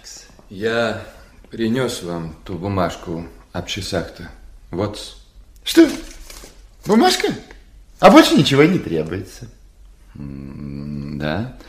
Но вы, кажется, говорили вчера, что изволили бы спросить меня о моем знакомстве с этой с убитой. Время терпится, время терпится. Вы извините, я принимаю вас здесь, а ведь квартира-то моя рядом, казенная, за перегородкой. Казенная квартира, это, знаете ли, славная вещь, а?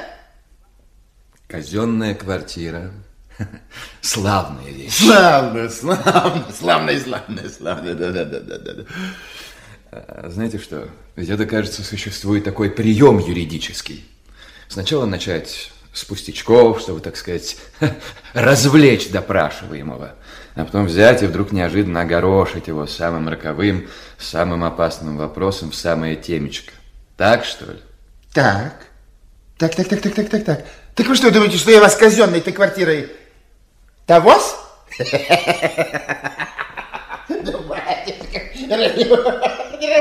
Порфирий Петрович, вы вчера изъявили желание, чтобы я пришел для каких-то допросов.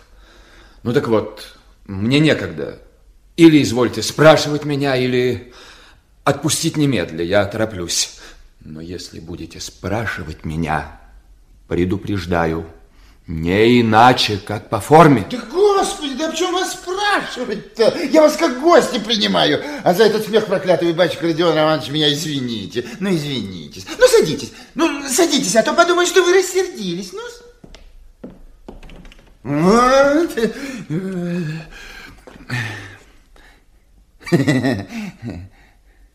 А вот заметили вы, батюшка Родион Романович, что у нас в России, вот если этак два умных человека вместе сойдутся, то целых полчаса никак темы для разговора найти не могут. А чего это, батюшка, происходит?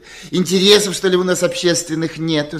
Али уж честны мы очень и друг друга обманывать не желаем? Не знаю. Вот вы дайте изволили упомянуть о форме. Да что, что ж форма-то? Форма это вздорс. Иной раз только по-дружески поговоришь с человеком, а она выгоднее. Ой, прикомично иной раз случай случается. Доставь я иного-то господина совсем одного. Вот не бери я его и не беспокой. Но чтоб знал он каждый час и каждую минуту, что я все знаю. Что денно и ночно его стерегу, неусыпно сторожу. Так ведь ей-богу закружится. Право, сам придет. Да пусть его пока погуляет, пусть. Я ведь и без того знаю, что он моя жертвочка, никуда от меня не убежит. Да куда ему убежать-то? За границу, что ли? Так за границу поляк убежит, а не он. В глубину Отечества, что ли, убежит? Так ведь там же мужики живут настоящие, пасконные, русские. Это кто современно развитый человек скорее острог предпочтет, чем с такими иностранцами, как мужики наши жить. И все будет. Вокруг меня же круги давать, все суд суживая и суживая радиус и хлоп, прямо мне в рот и влетит, а я его и проглочу. Да чего там? Чего там сам придет и спрашивать, значит, меня начнет, почему для меня так долго не беру? Что это с вами? Родион Романович, чего это вы так побледнелись? Уж не душно ли? Не растворить мне окошечко, Родион Романович, а? Пожалуйста, не беспокойтесь. Нет? О, пожалуйста, не беспокойтесь. Я уже...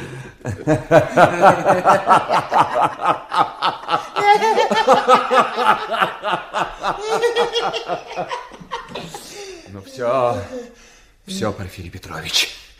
Вот теперь я ясно вижу, что вы решительно подозреваете меня в убийстве старухи-проценщицы и ее сестры Елизаветы. Ну так вот, если находите возможным арестовать меня, арестуйте. Допрашивать, то допрашивайте. Но смеяться себе в лицо и мучить себя я вам не позволю. Я не позволю вам! Да что это опять, батюшка Родион Романович? Тихо, тихо, успокойтесь. Родион Романович, ну-ка, ну-ка, подожди, ну-ка, сядьте, сядьте. Я не сядьте вот позволю. сюда, вот сюда. Сядьте, ну-ка, подождите, выпейте, выпейте, выпейте. Ну, выпейте хоть, нем- хоть нем- немножечко. Господи, да, да как же я так себя не жалеть, а так вы себя с ума сведете. Ведь я-то, я-то знаю, как вы квартиру-то нанимать ходили под самой ночь, когда смеркалось. Да в колокольчик в этот стали звонить, да про кровь спрашивали. Да работников и дворников с толку сбили, я-то понимаю. Состояние душевное ваше тогдашнее. Ой, закружитесь, Родион Романович, закружитесь, болезнь, это у вас болезнь, бред. Да, бред. Это же у вас все в одном бреду делается. Все это было не в бреду. Все это было наяву. Слышите вы, понимаете, Поним- наяву? понимаю, понимаю и слышу. Ну, действительно, будь вы на самом-то деле преступны, стали бы вы упирать, что не в бреду это делали, а напротив полной памяти. Вам именно и следовало бы упирать, что непременно, дескать, в бреду. Ведь так, сам, так, сам. Лжете. Лжете вы все. Вы сами отлично знаете, что самая лучшая увертка преступнику на следствии по возможности говорить правду. По возможности на следствии не скрывать того, чего можно не скрыть. Лжете! Не верю вам! А я вам скажу, что уж на четверть аршина поверили, а я сделаю так, что поверите и на весь аршин, потому как истинно люблю вас и искренне добра вам желаю. Ну а как я, как я с вами давеча это поступил, сам же вам подсказывая и выдавая все средства к защите, болезнь, дескать, меланхолия, бред. Хорошо. Ну а теперь я хочу окончательно знать, признаете ли вы меня свободным от ваших подозрений или нет? Господи, да чего вы сами-то к нам напрашиваетесь? Из каких причин? А я могу объяснить вам, из каких. Потому что я больше не хочу переносить. Чего-с? Неизвестности, да? Слушайте, не язвите меня. Я повторяю вам, я не хочу и я не могу больше. Извольте действовать со мною по форме, а не, не играть. Ну, батюшка, ну, батюшка, что вы заладили? Все по форме, да по форме. Я, я вас как гостя принимаю, ну, совершенно по-дружески, Родион Да Романович. я плевал на твою дружбу. Слышишь ты, плевал. И вот что. Я... Я ухожу. Ну, что теперь скажешь, коли намерен меня арестовать? А сюрпризик? Разве не хотите посмотреть? Что? Какой сюрпризик? Сюрпризик. Вот тут у меня за дверкой сидит. Где? Э, Что такое? Где? Запертась, запертась дверка, вот и ключик вот. Лжешь! Лжешь ты все! Полишинель проклятый! Ты лжешь!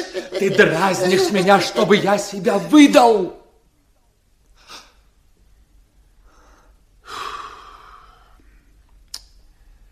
Так уж больше-то и нельзя себя выдать, батюшка Родион Романович.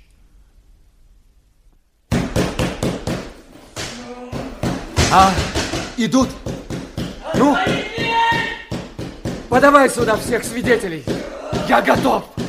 Я готов. Что такое? Я же предупреждал. Прочь отсюда! Прочь отсюда! Зачем его сюда пустили? Виноват. Виноват. Мой грех. Я убивец. Как ты? Как?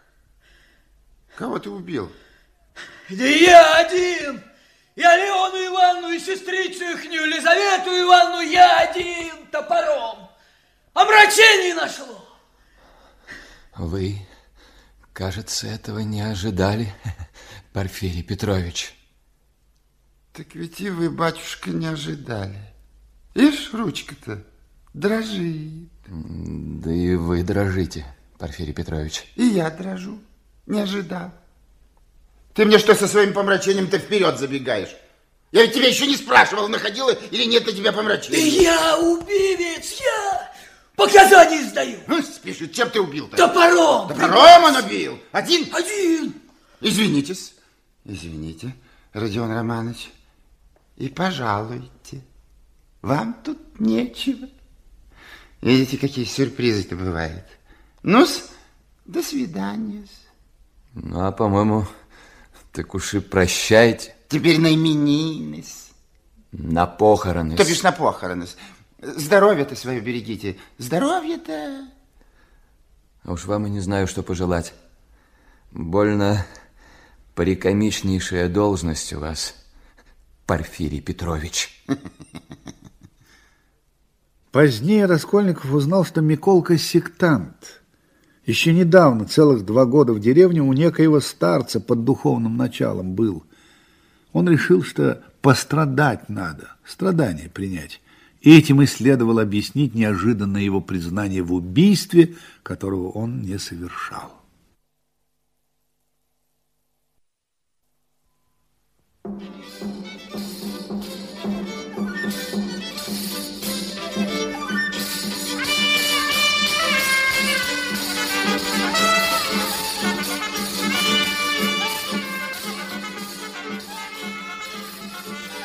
На похороны Раскольников, разумеется, опоздал, но на поминки поспел. И там, сейчас, он увидел Соню. Сидела она молча, почти безучастно.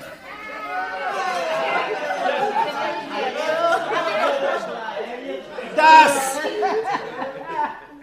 бывало дранье вихров. Это бывало неоднократно. Не только драньем вихров, а и помелом. Иной раз полезно обойтись с иными дураками. Я не о покойнике сейчас говорю. А позвольте вас спросить, это вы нас счет чего-с? То есть на чей благородный счет? Вы изволили сейчас? Не, не, не, не надо. А впрочем, э, не надо, не надо. Вздор, вдова, вдовица. Прощаю, пас. Во всем эта кукушка виновата. Я же ее просила, как порядочную, пригласить людей как можно лучше, а именно знакомых покойного. А вы смотрите, смотрите, кого она привела. Шуты какие-то, чумички. Это глупая немка. Гордится, что она хозяйка. Да моего папеньки, который был полковник и чуть-чуть не губернатор, стол наверное, накрывали на 40 персон. И какую-нибудь Амалию Ивановну, лучше-то сказать Амалию Людвиговну, Туда бы и на кухню бы не пустили. Я вам сказал, что вы никогда не смел, говорил мне Амалия Людвиговна. Я есть Амалия Иван. Амалия Иван? Mein Vater aus Berlin был очень важный человек и все руки по карман ходил. У вас, может, и фатера-то никакого не было. А вы просто пьяная петербургская чухонка. И жили прежний день в кухарках, а, пожалуй, того хуже. Это у вас совсем фатер не был, а у меня был фатер aus Берлин. И такие длинный сюртук носил. И все делал... Mein Vater звали Йоган, и он был бурмайстер. А ваш фатер совсем никогда не был бурмайстер.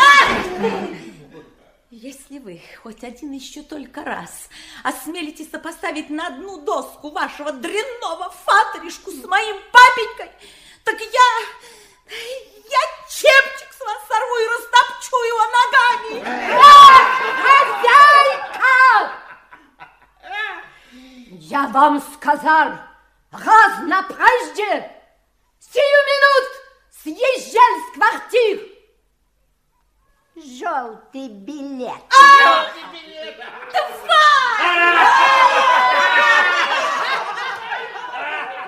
В эту минуту на пороге комнаты появился Лужин. Петр Петрович, защитите вы. Помня хлеб, соль моего отца, защитите сирот. Позвольте, сударыня, папеньки вашего, как известно вам, я совсем не имел чести знать. Петр Позвольте, сударыня, я желаю объясниться немедленно с падчерицей вашей, Софьей Ивановной, кажется, так? Софья Ивановна, со стола моего в комнате друга моего Андрея Семеновича Лебезятникова тотчас же, вслед за вашим посещением, исчез принадлежавший мне государственный кредитный билет 100 рублево достоинства. Ну-с, так как же-с? Я не знаю. Я ничего не знаю. Не знаете? Нет. Вероятно, вы сами, мадемуазель, не откажетесь подтвердить и заявить, что призывал я вас через Андрея Семеновича единственно для того только, чтобы переговорить с вами о сиротском и беспомощном положении родственницы вашей, Катерины Ивановны, и о том, как бы полезно было устроить в ее пользу что-нибудь вроде у подписки, лотереи или подобного. Вы меня благодарили и даже прослезились. Я взял со стола 10-рублевый кредитный билет и подал вам в видах первого вспоможения. Затем я вас проводил до дверей. Когда же я снова обратился к столу с лежащими на нем деньгами, к моему удивлению, одного 100-рублевого билета в числе прочих не оказалось. Я... Я ничего не брала у вас. Вот вы мне дали 10 рублей, возьмите их, пожалуйста. А в остальных 100 рублях вы так и не признаетесь? О, Господи. Амалия Ивановна, надо будет дать знать в полицию. Майн я так и знал, что она ворован. Как? Как? Вы ее в покраже обвиняете? Это Соню, Соню! О, подлецы, подлецы! Соня, Соня, зачем ты взяла у него эти деньги? Верни их ему сейчас, глупая! Вот! Екатерина Ивановна бросила скомканные деньги в лицо Лужину. Удержите эту сумасшедшую! Это я-то сумасшедшая, дурак! Да чтобы Соня, Соня взяла у тебя деньги, да она тебе свои отдаст, дурак! А ну обыщите ее, обыщите ее, а ну обыщи ее! Соня, Соня, выворотик ему карманы, выворотик карманы, вот, вот, вот, видишь, вот, вот, видишь? Из второго правого Сониного кармана вдруг выскочила бумажка. Сторублевая ассигнация. Парковка. Вон с квартир. Полис. Не, не надо. Полис. Их надо в Сибирь прогнать. Вон! Нет, это не я. Это не я. Это не я. Я не брала, я не брала. Ой, девочка моя, девочка моя, а я не верю. Девочка моя, я не верю. Ну не плачь, ну посмотри на меня, ну посмотри на меня, девочка моя. Я не верю, не верю, что ты взяла. Глупые вы, глупые. Да вы не знаете, что это за девушка, что это за сердце. Господи, Господи, ну защити же ты нас, наконец. Сударыня, сударыня, до вас этот факт не касается. Какая низость! И вы осмелились меня свидетелем поставить? Что это значит, Андрей Семенович?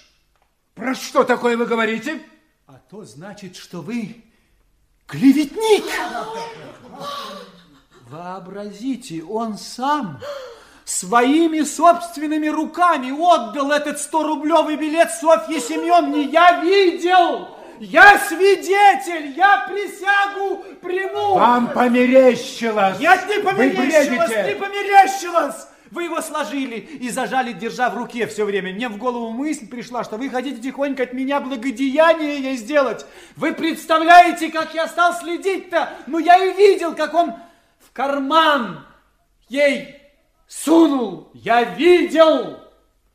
Я свидетель. Я присягу приму. Андрей Семенович, Андрей Семенович, ну защитите, ну защитите, хоть вы-то ее, голубчик вы мой, батюшка. Дичь, дичь, вы все мелите, сударь. Стал быть, я нарочно ей подложил? Для чего? Что общего у меня с... Я могу сказать, и если надо, сам присягу приму. Господа, этот человек, недавно сватаясь к моей сестре, был увлечен в низкой и подлой лжи. Сейчас, рассчитывая, что счастье и честь Софьи Семеновны дороги для меня, он мстил лично мне. Позвольте, господа, дайте пройти.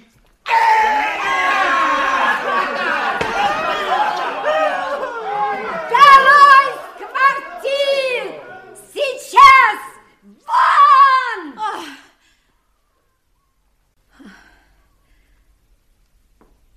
Как? Мало того, что безбожно оклеветали эта тварь на меня же. Как? В день похорон мужа гонят с квартиры. После моего хлеба соли на улицу.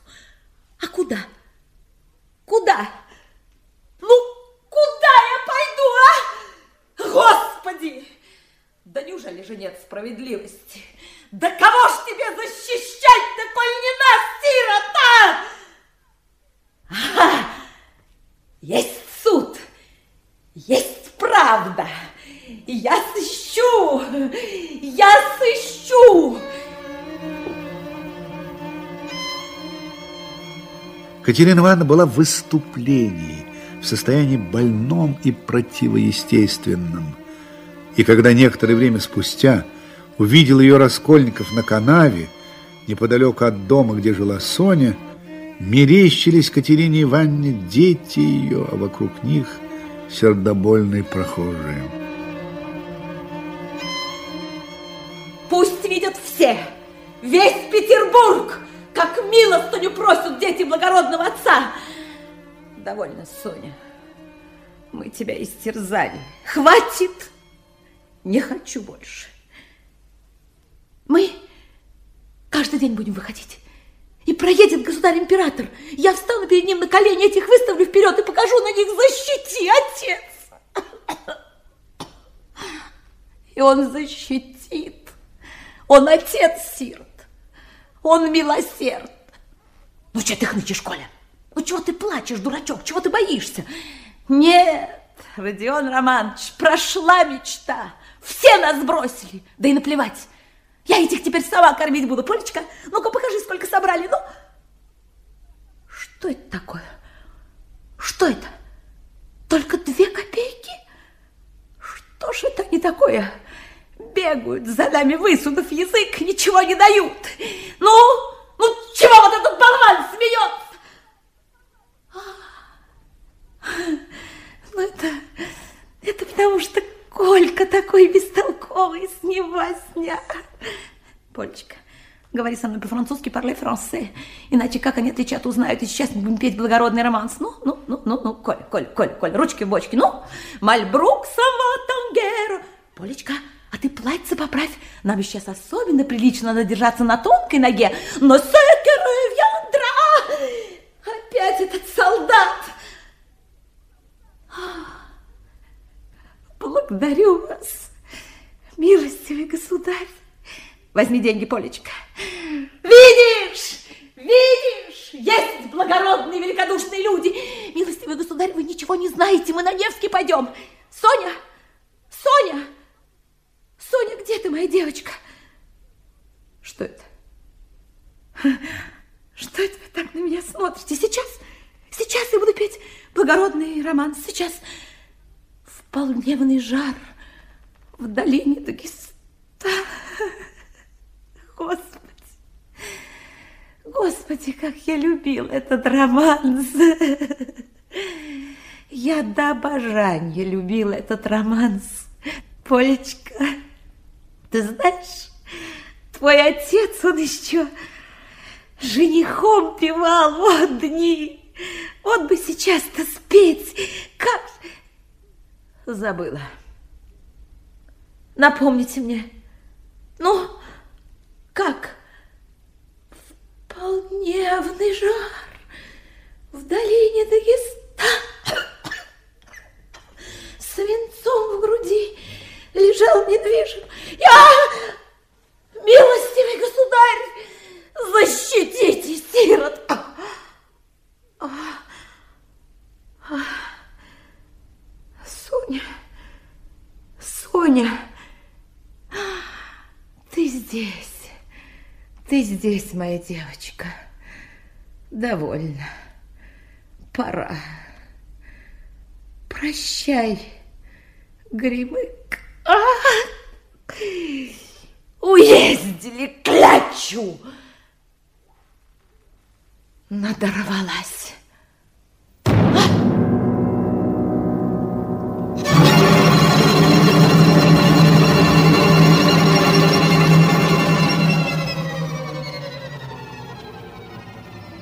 Раскольников видел смерть Катерины Ивановны, но странно, был он почти спокоен. А теперь пора и мне, только и подумал он и отправился на квартиру Сони. Кто тут? Ради бога, не пугайся, Соня. Это я. Я сказал вчера, что если приду сегодня, то скажу тебе, кто убил Лизавету.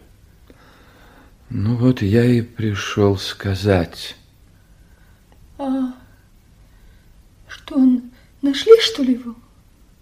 Нет, не нашли. А как же вы про это знаете? Угадай. Господи, ну что же меня так пугаете? Ну, стал быть, я с ним приятель большой, если знаю. Он эту Лизавету убить не хотел. Он ее убил нечаянно. Он старуху убить пришел, когда она была дома одна. А тут вошла Лизавета. Он тут и ее убил. Не можешь угадать-то? Нет. Погляди хорошенько. Теперь угадала?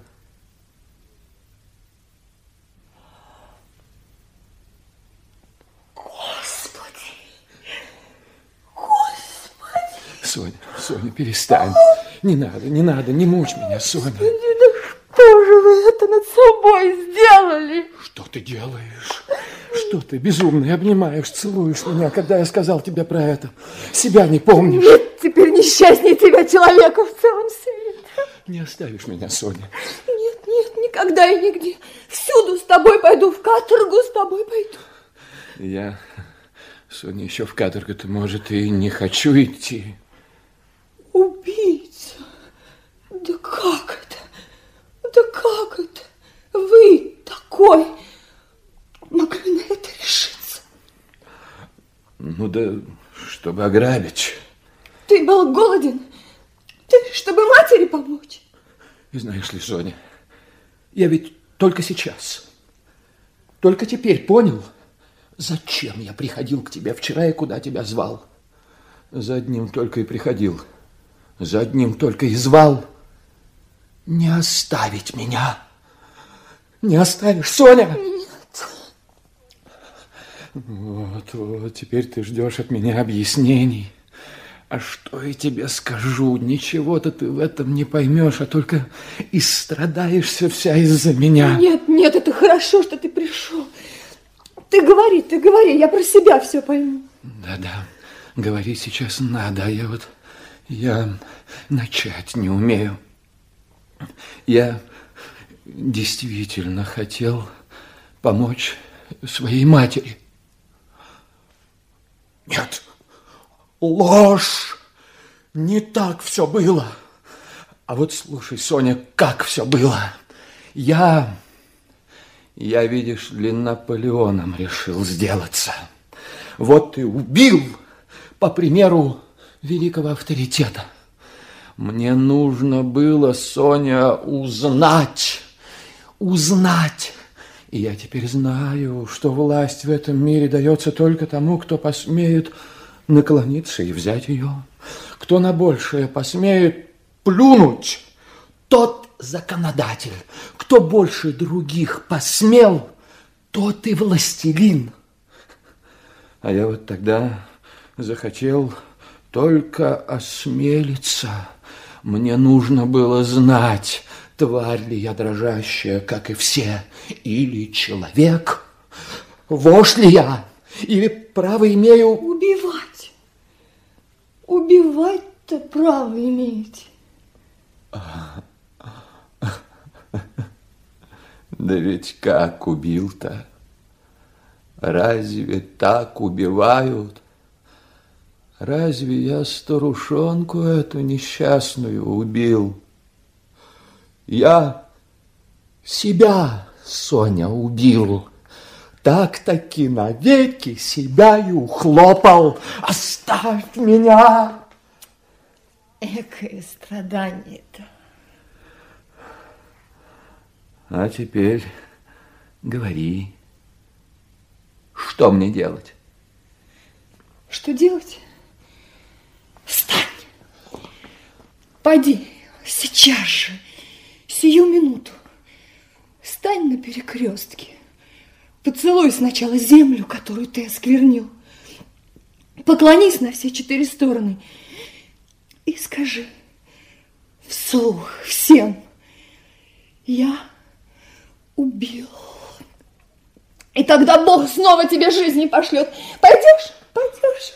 К ним не пойду, Соня. А жить, жить-то как будешь? Ну, жить-то с чем будешь? Ну, как без человека-то прожить? Ну, зачем? Зачем я пойду к ним? Подумай, ведь они же сами миллионами людей изводят. Да еще за добродетель почитают. Подлецы, не пойду к ним. Этакую-то муку нести ведь целую жизнь. А я привыкну. И вот что, Соня, они сейчас меня ищут, ловят. Только вот что, я им не дамся. Я еще с ними поборюсь. Ох, как я с ними поборюсь. Но во строк-то они меня теперь наверняка посадят. Будешь приходить ко мне, когда посадят меня? Буду, буду. Есть на тебе крест? А. Нет, ведь нет. Вот. Вот возьми мой кипарисный, а у меня другой есть. Мы с Лизаветой крестами поменялись. Вот медный. Возьми. Возьми, это мой! Потом дашь. Хорошо. Хорошо, потом. Когда на страдания пойдешь, тогда и наденешь. Придешь ко мне, вместе помолимся и пойдем.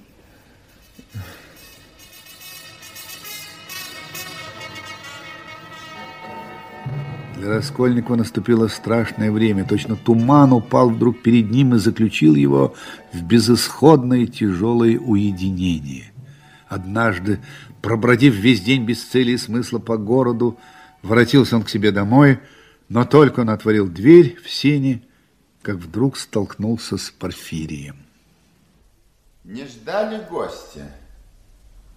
Нет. Объясниться пришел, голубчик Родион Романович. Объясниться. -с.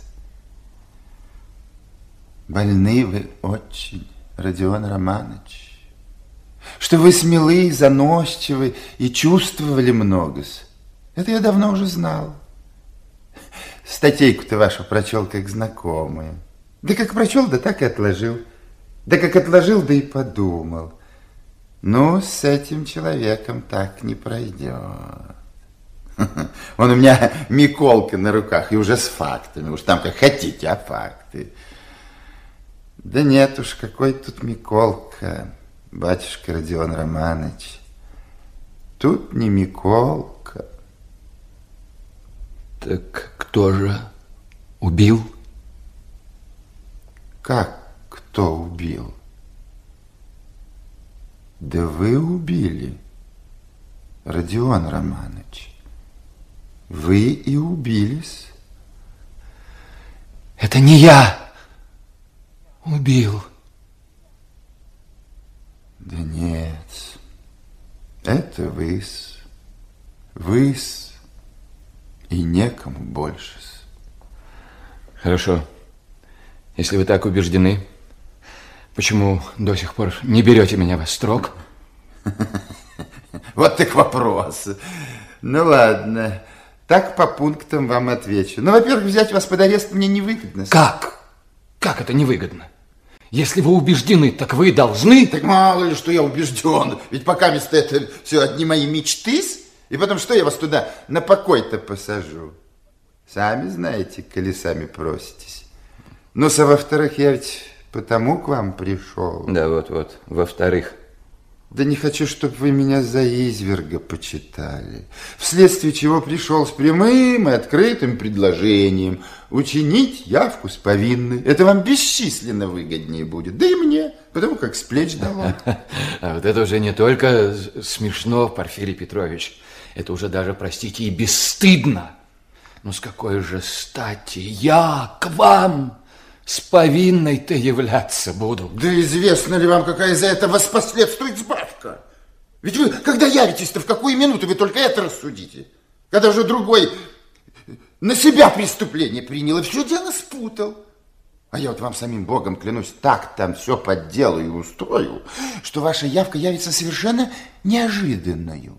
Всю эту философию мы напрочь уничтожим. Так что ваше преступление явится вроде какого-то помрачения. Потому как по совести-то оно помрачение и есть. Я честный человек, Родион Романович, и свое слово сдержусь.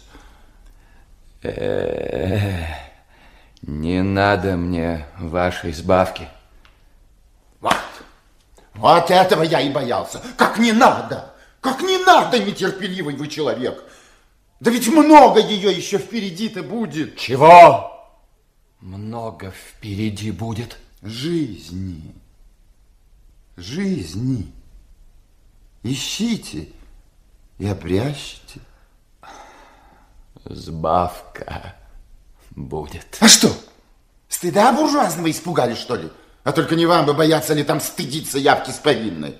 А? Теорию выдумал. Да и стыдно стало, что сорвалось. Что уж очень неоригинально получилось. Вышло-то подло. Да все-таки вы-то не окончательный подлец. Я ведь вас за кого почитаю? Да я вас почитаю за одного из тех, кому вот хоть кишки вырезай, а он будет стоять и с улыбкой на мучителей своих смотреть, если только веру или Бога найдет. Ну и найдите, и будете жить. Еще хорошо, что вы старушонку только это убили.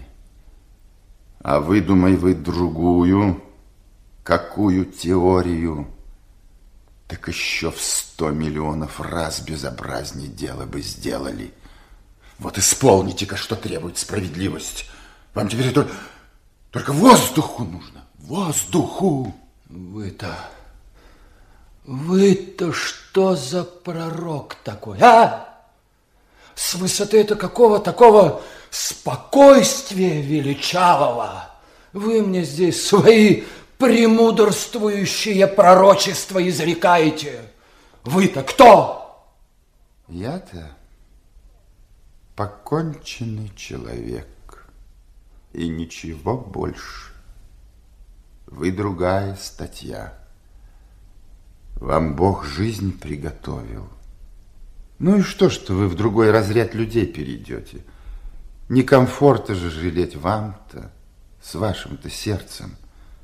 Ну и что, что вас слишком долго никто не увидит? Не во времени дело, а в вас самом. Станьте солнцем, вас все увидят. А солнцу прежде всего надо быть солнцем. Так, вы когда намерены меня арестовать?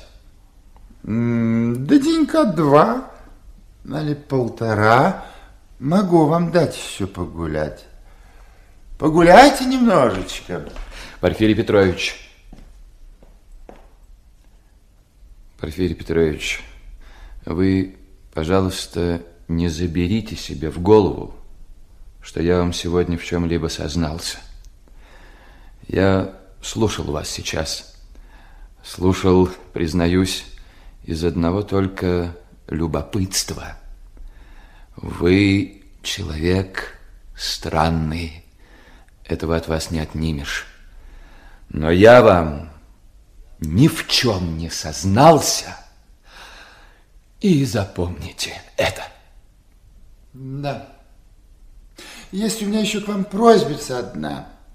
Щекотливенькая, но важная. Ежели надумаете дело покончить каким иным, фантастическим образом, ну, скажем, это ручки на себя поднять, чему я, впрочем, не верую и считаю вас вполне неспособным, то оставьте, ну так, на всякий случай, кратенькую, но обстоятельную записочку. Две строчечки. Благороднее будет. Ну-с, добрых мыслей, благих начинаний. В Раскольникову все эти дни мелькала еще одна мысль, и страшно его беспокоила. Свидригайлов имел замыслы против Дуни. А что, если теперь, узнав его тайну и таким образом получив над ним власть, он захочет употребить ее как оружие против Дуни? А, что делать? Дуня в опасности. Спасти ее. Свидригайлов, я убью его!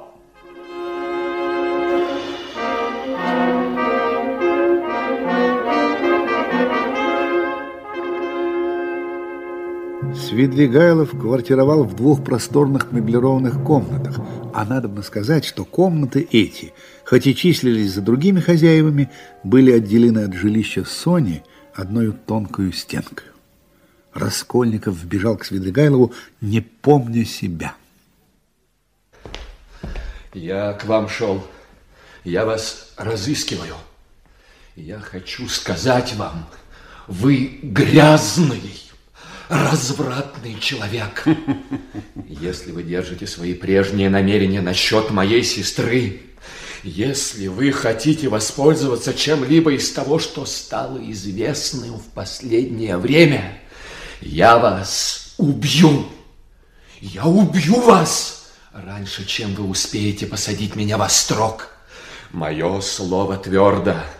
Уж вы-то знаете, я сумею его сдержать. Уж очень вы выдаете себя, Родион Романович. Что с Поленькой-то станет, той же дорогой пойдет. Подслушивал. Ну и ходи, подслушивай у дверей. А, ах, вот как. Теперь и у дверей не подслушивай. А ежели так, так ступайте, объявите по начальству, что так, мол, и так. В теории ошибочка небольшая вышла. А ежели убеждены, что у дверей подслушивать нельзя, а старушонок можно лущить, чем попало в свое удовольствие, так уезжайте куда-нибудь поскорее, молодой человек. В Америку, что ли? Денег нет на дорогу, я дам. Я искренне говорю. Я этого не сделаю. Вот как? А хотите, я сейчас полицию кликну? Клич. Ну, клич. Шельма этот Раскольников много на себя перетащил, а теперь слишком жить ему хочется. А? Сигнал. Вода прибывает. К утру хлынет на улице, зальет подвалы и всплывут подвальные крысы. Никогда в жизни мою не любил я воды. Что ж сейчас-то разборчив стал? Точно зверь, который место себе выбирает в подобном же случае. Вот ведь, Марфа Петровна, вот теперь-то бы вам и пожаловать. И темно, и место пригодное, и минута оригинальная. Так нет, именно теперь-то и не придете.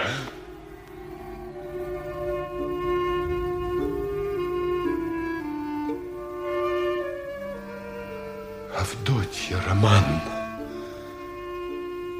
Авдотья Романна. Не любишь и не сможешь.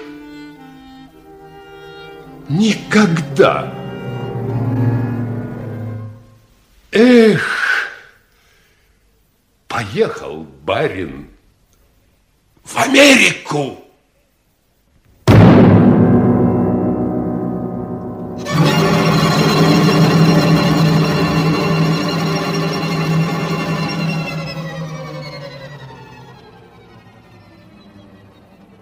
Раскольников шел к Соне. Преступление. Какое преступление? Больше, чем когда-либо теперь я не понимаю своего преступления. Если бы я никого не любил, если бы меня никто не любил, не было бы всего этого. Ну да я я за твоими крестами, Соня. А, сама же ты меня на перекресток посылала. Что ж теперь, когда шло до дела, так и струсила. Меня теперь знаешь, что злит? Мне досадно, что все эти глупые, казенные хари обступят меня сейчас, будут пялить на меня свои бурковые задавать мне свои дурацкие вопросы, на которые надобно же будет отвечать. Будут указывать на меня пальцами. Ах, ну, где же крест?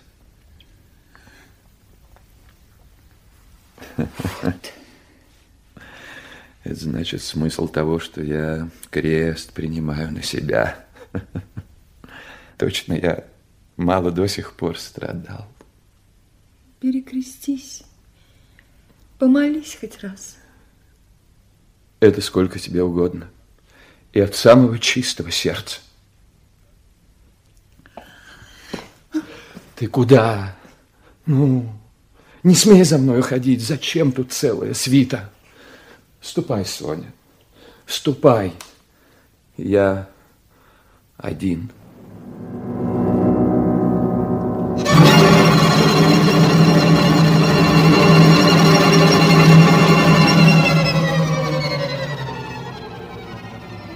Сознаюсь, это я, Родион Раскольников, убил топором и ограбил процентщицу Алену Иванну и ее сестру Лизавету.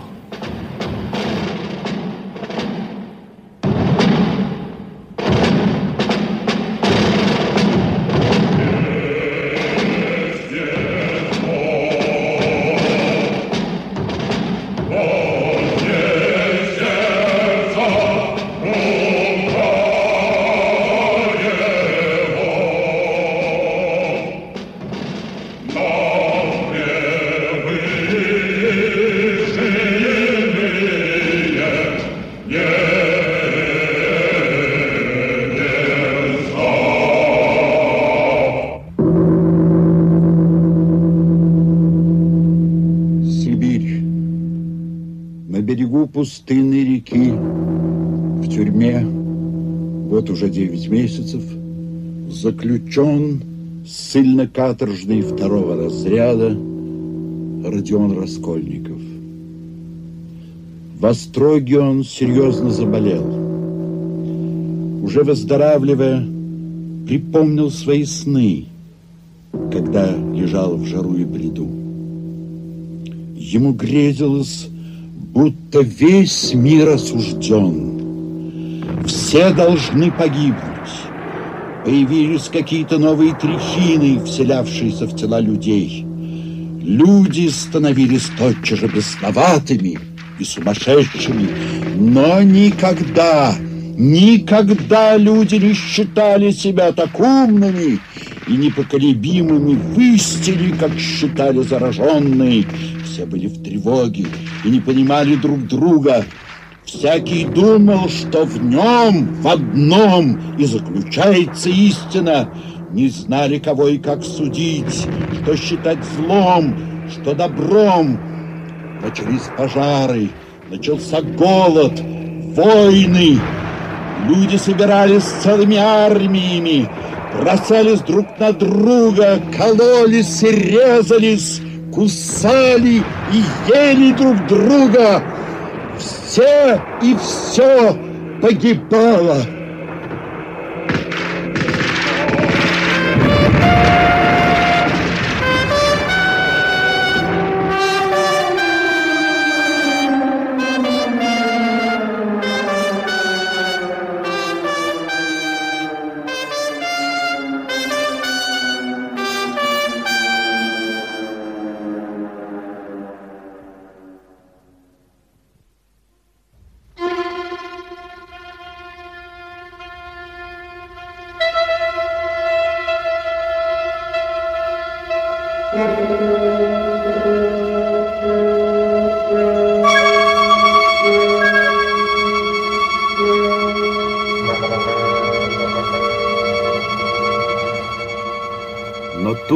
Начинается новая история. История постепенного обновления человека. История постепенного перерождения его. Их воскресила любовь. Это могло бы составить тему нового рассказа, но теперешний рассказ наш окончен.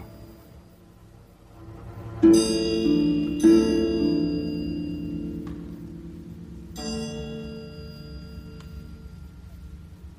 you.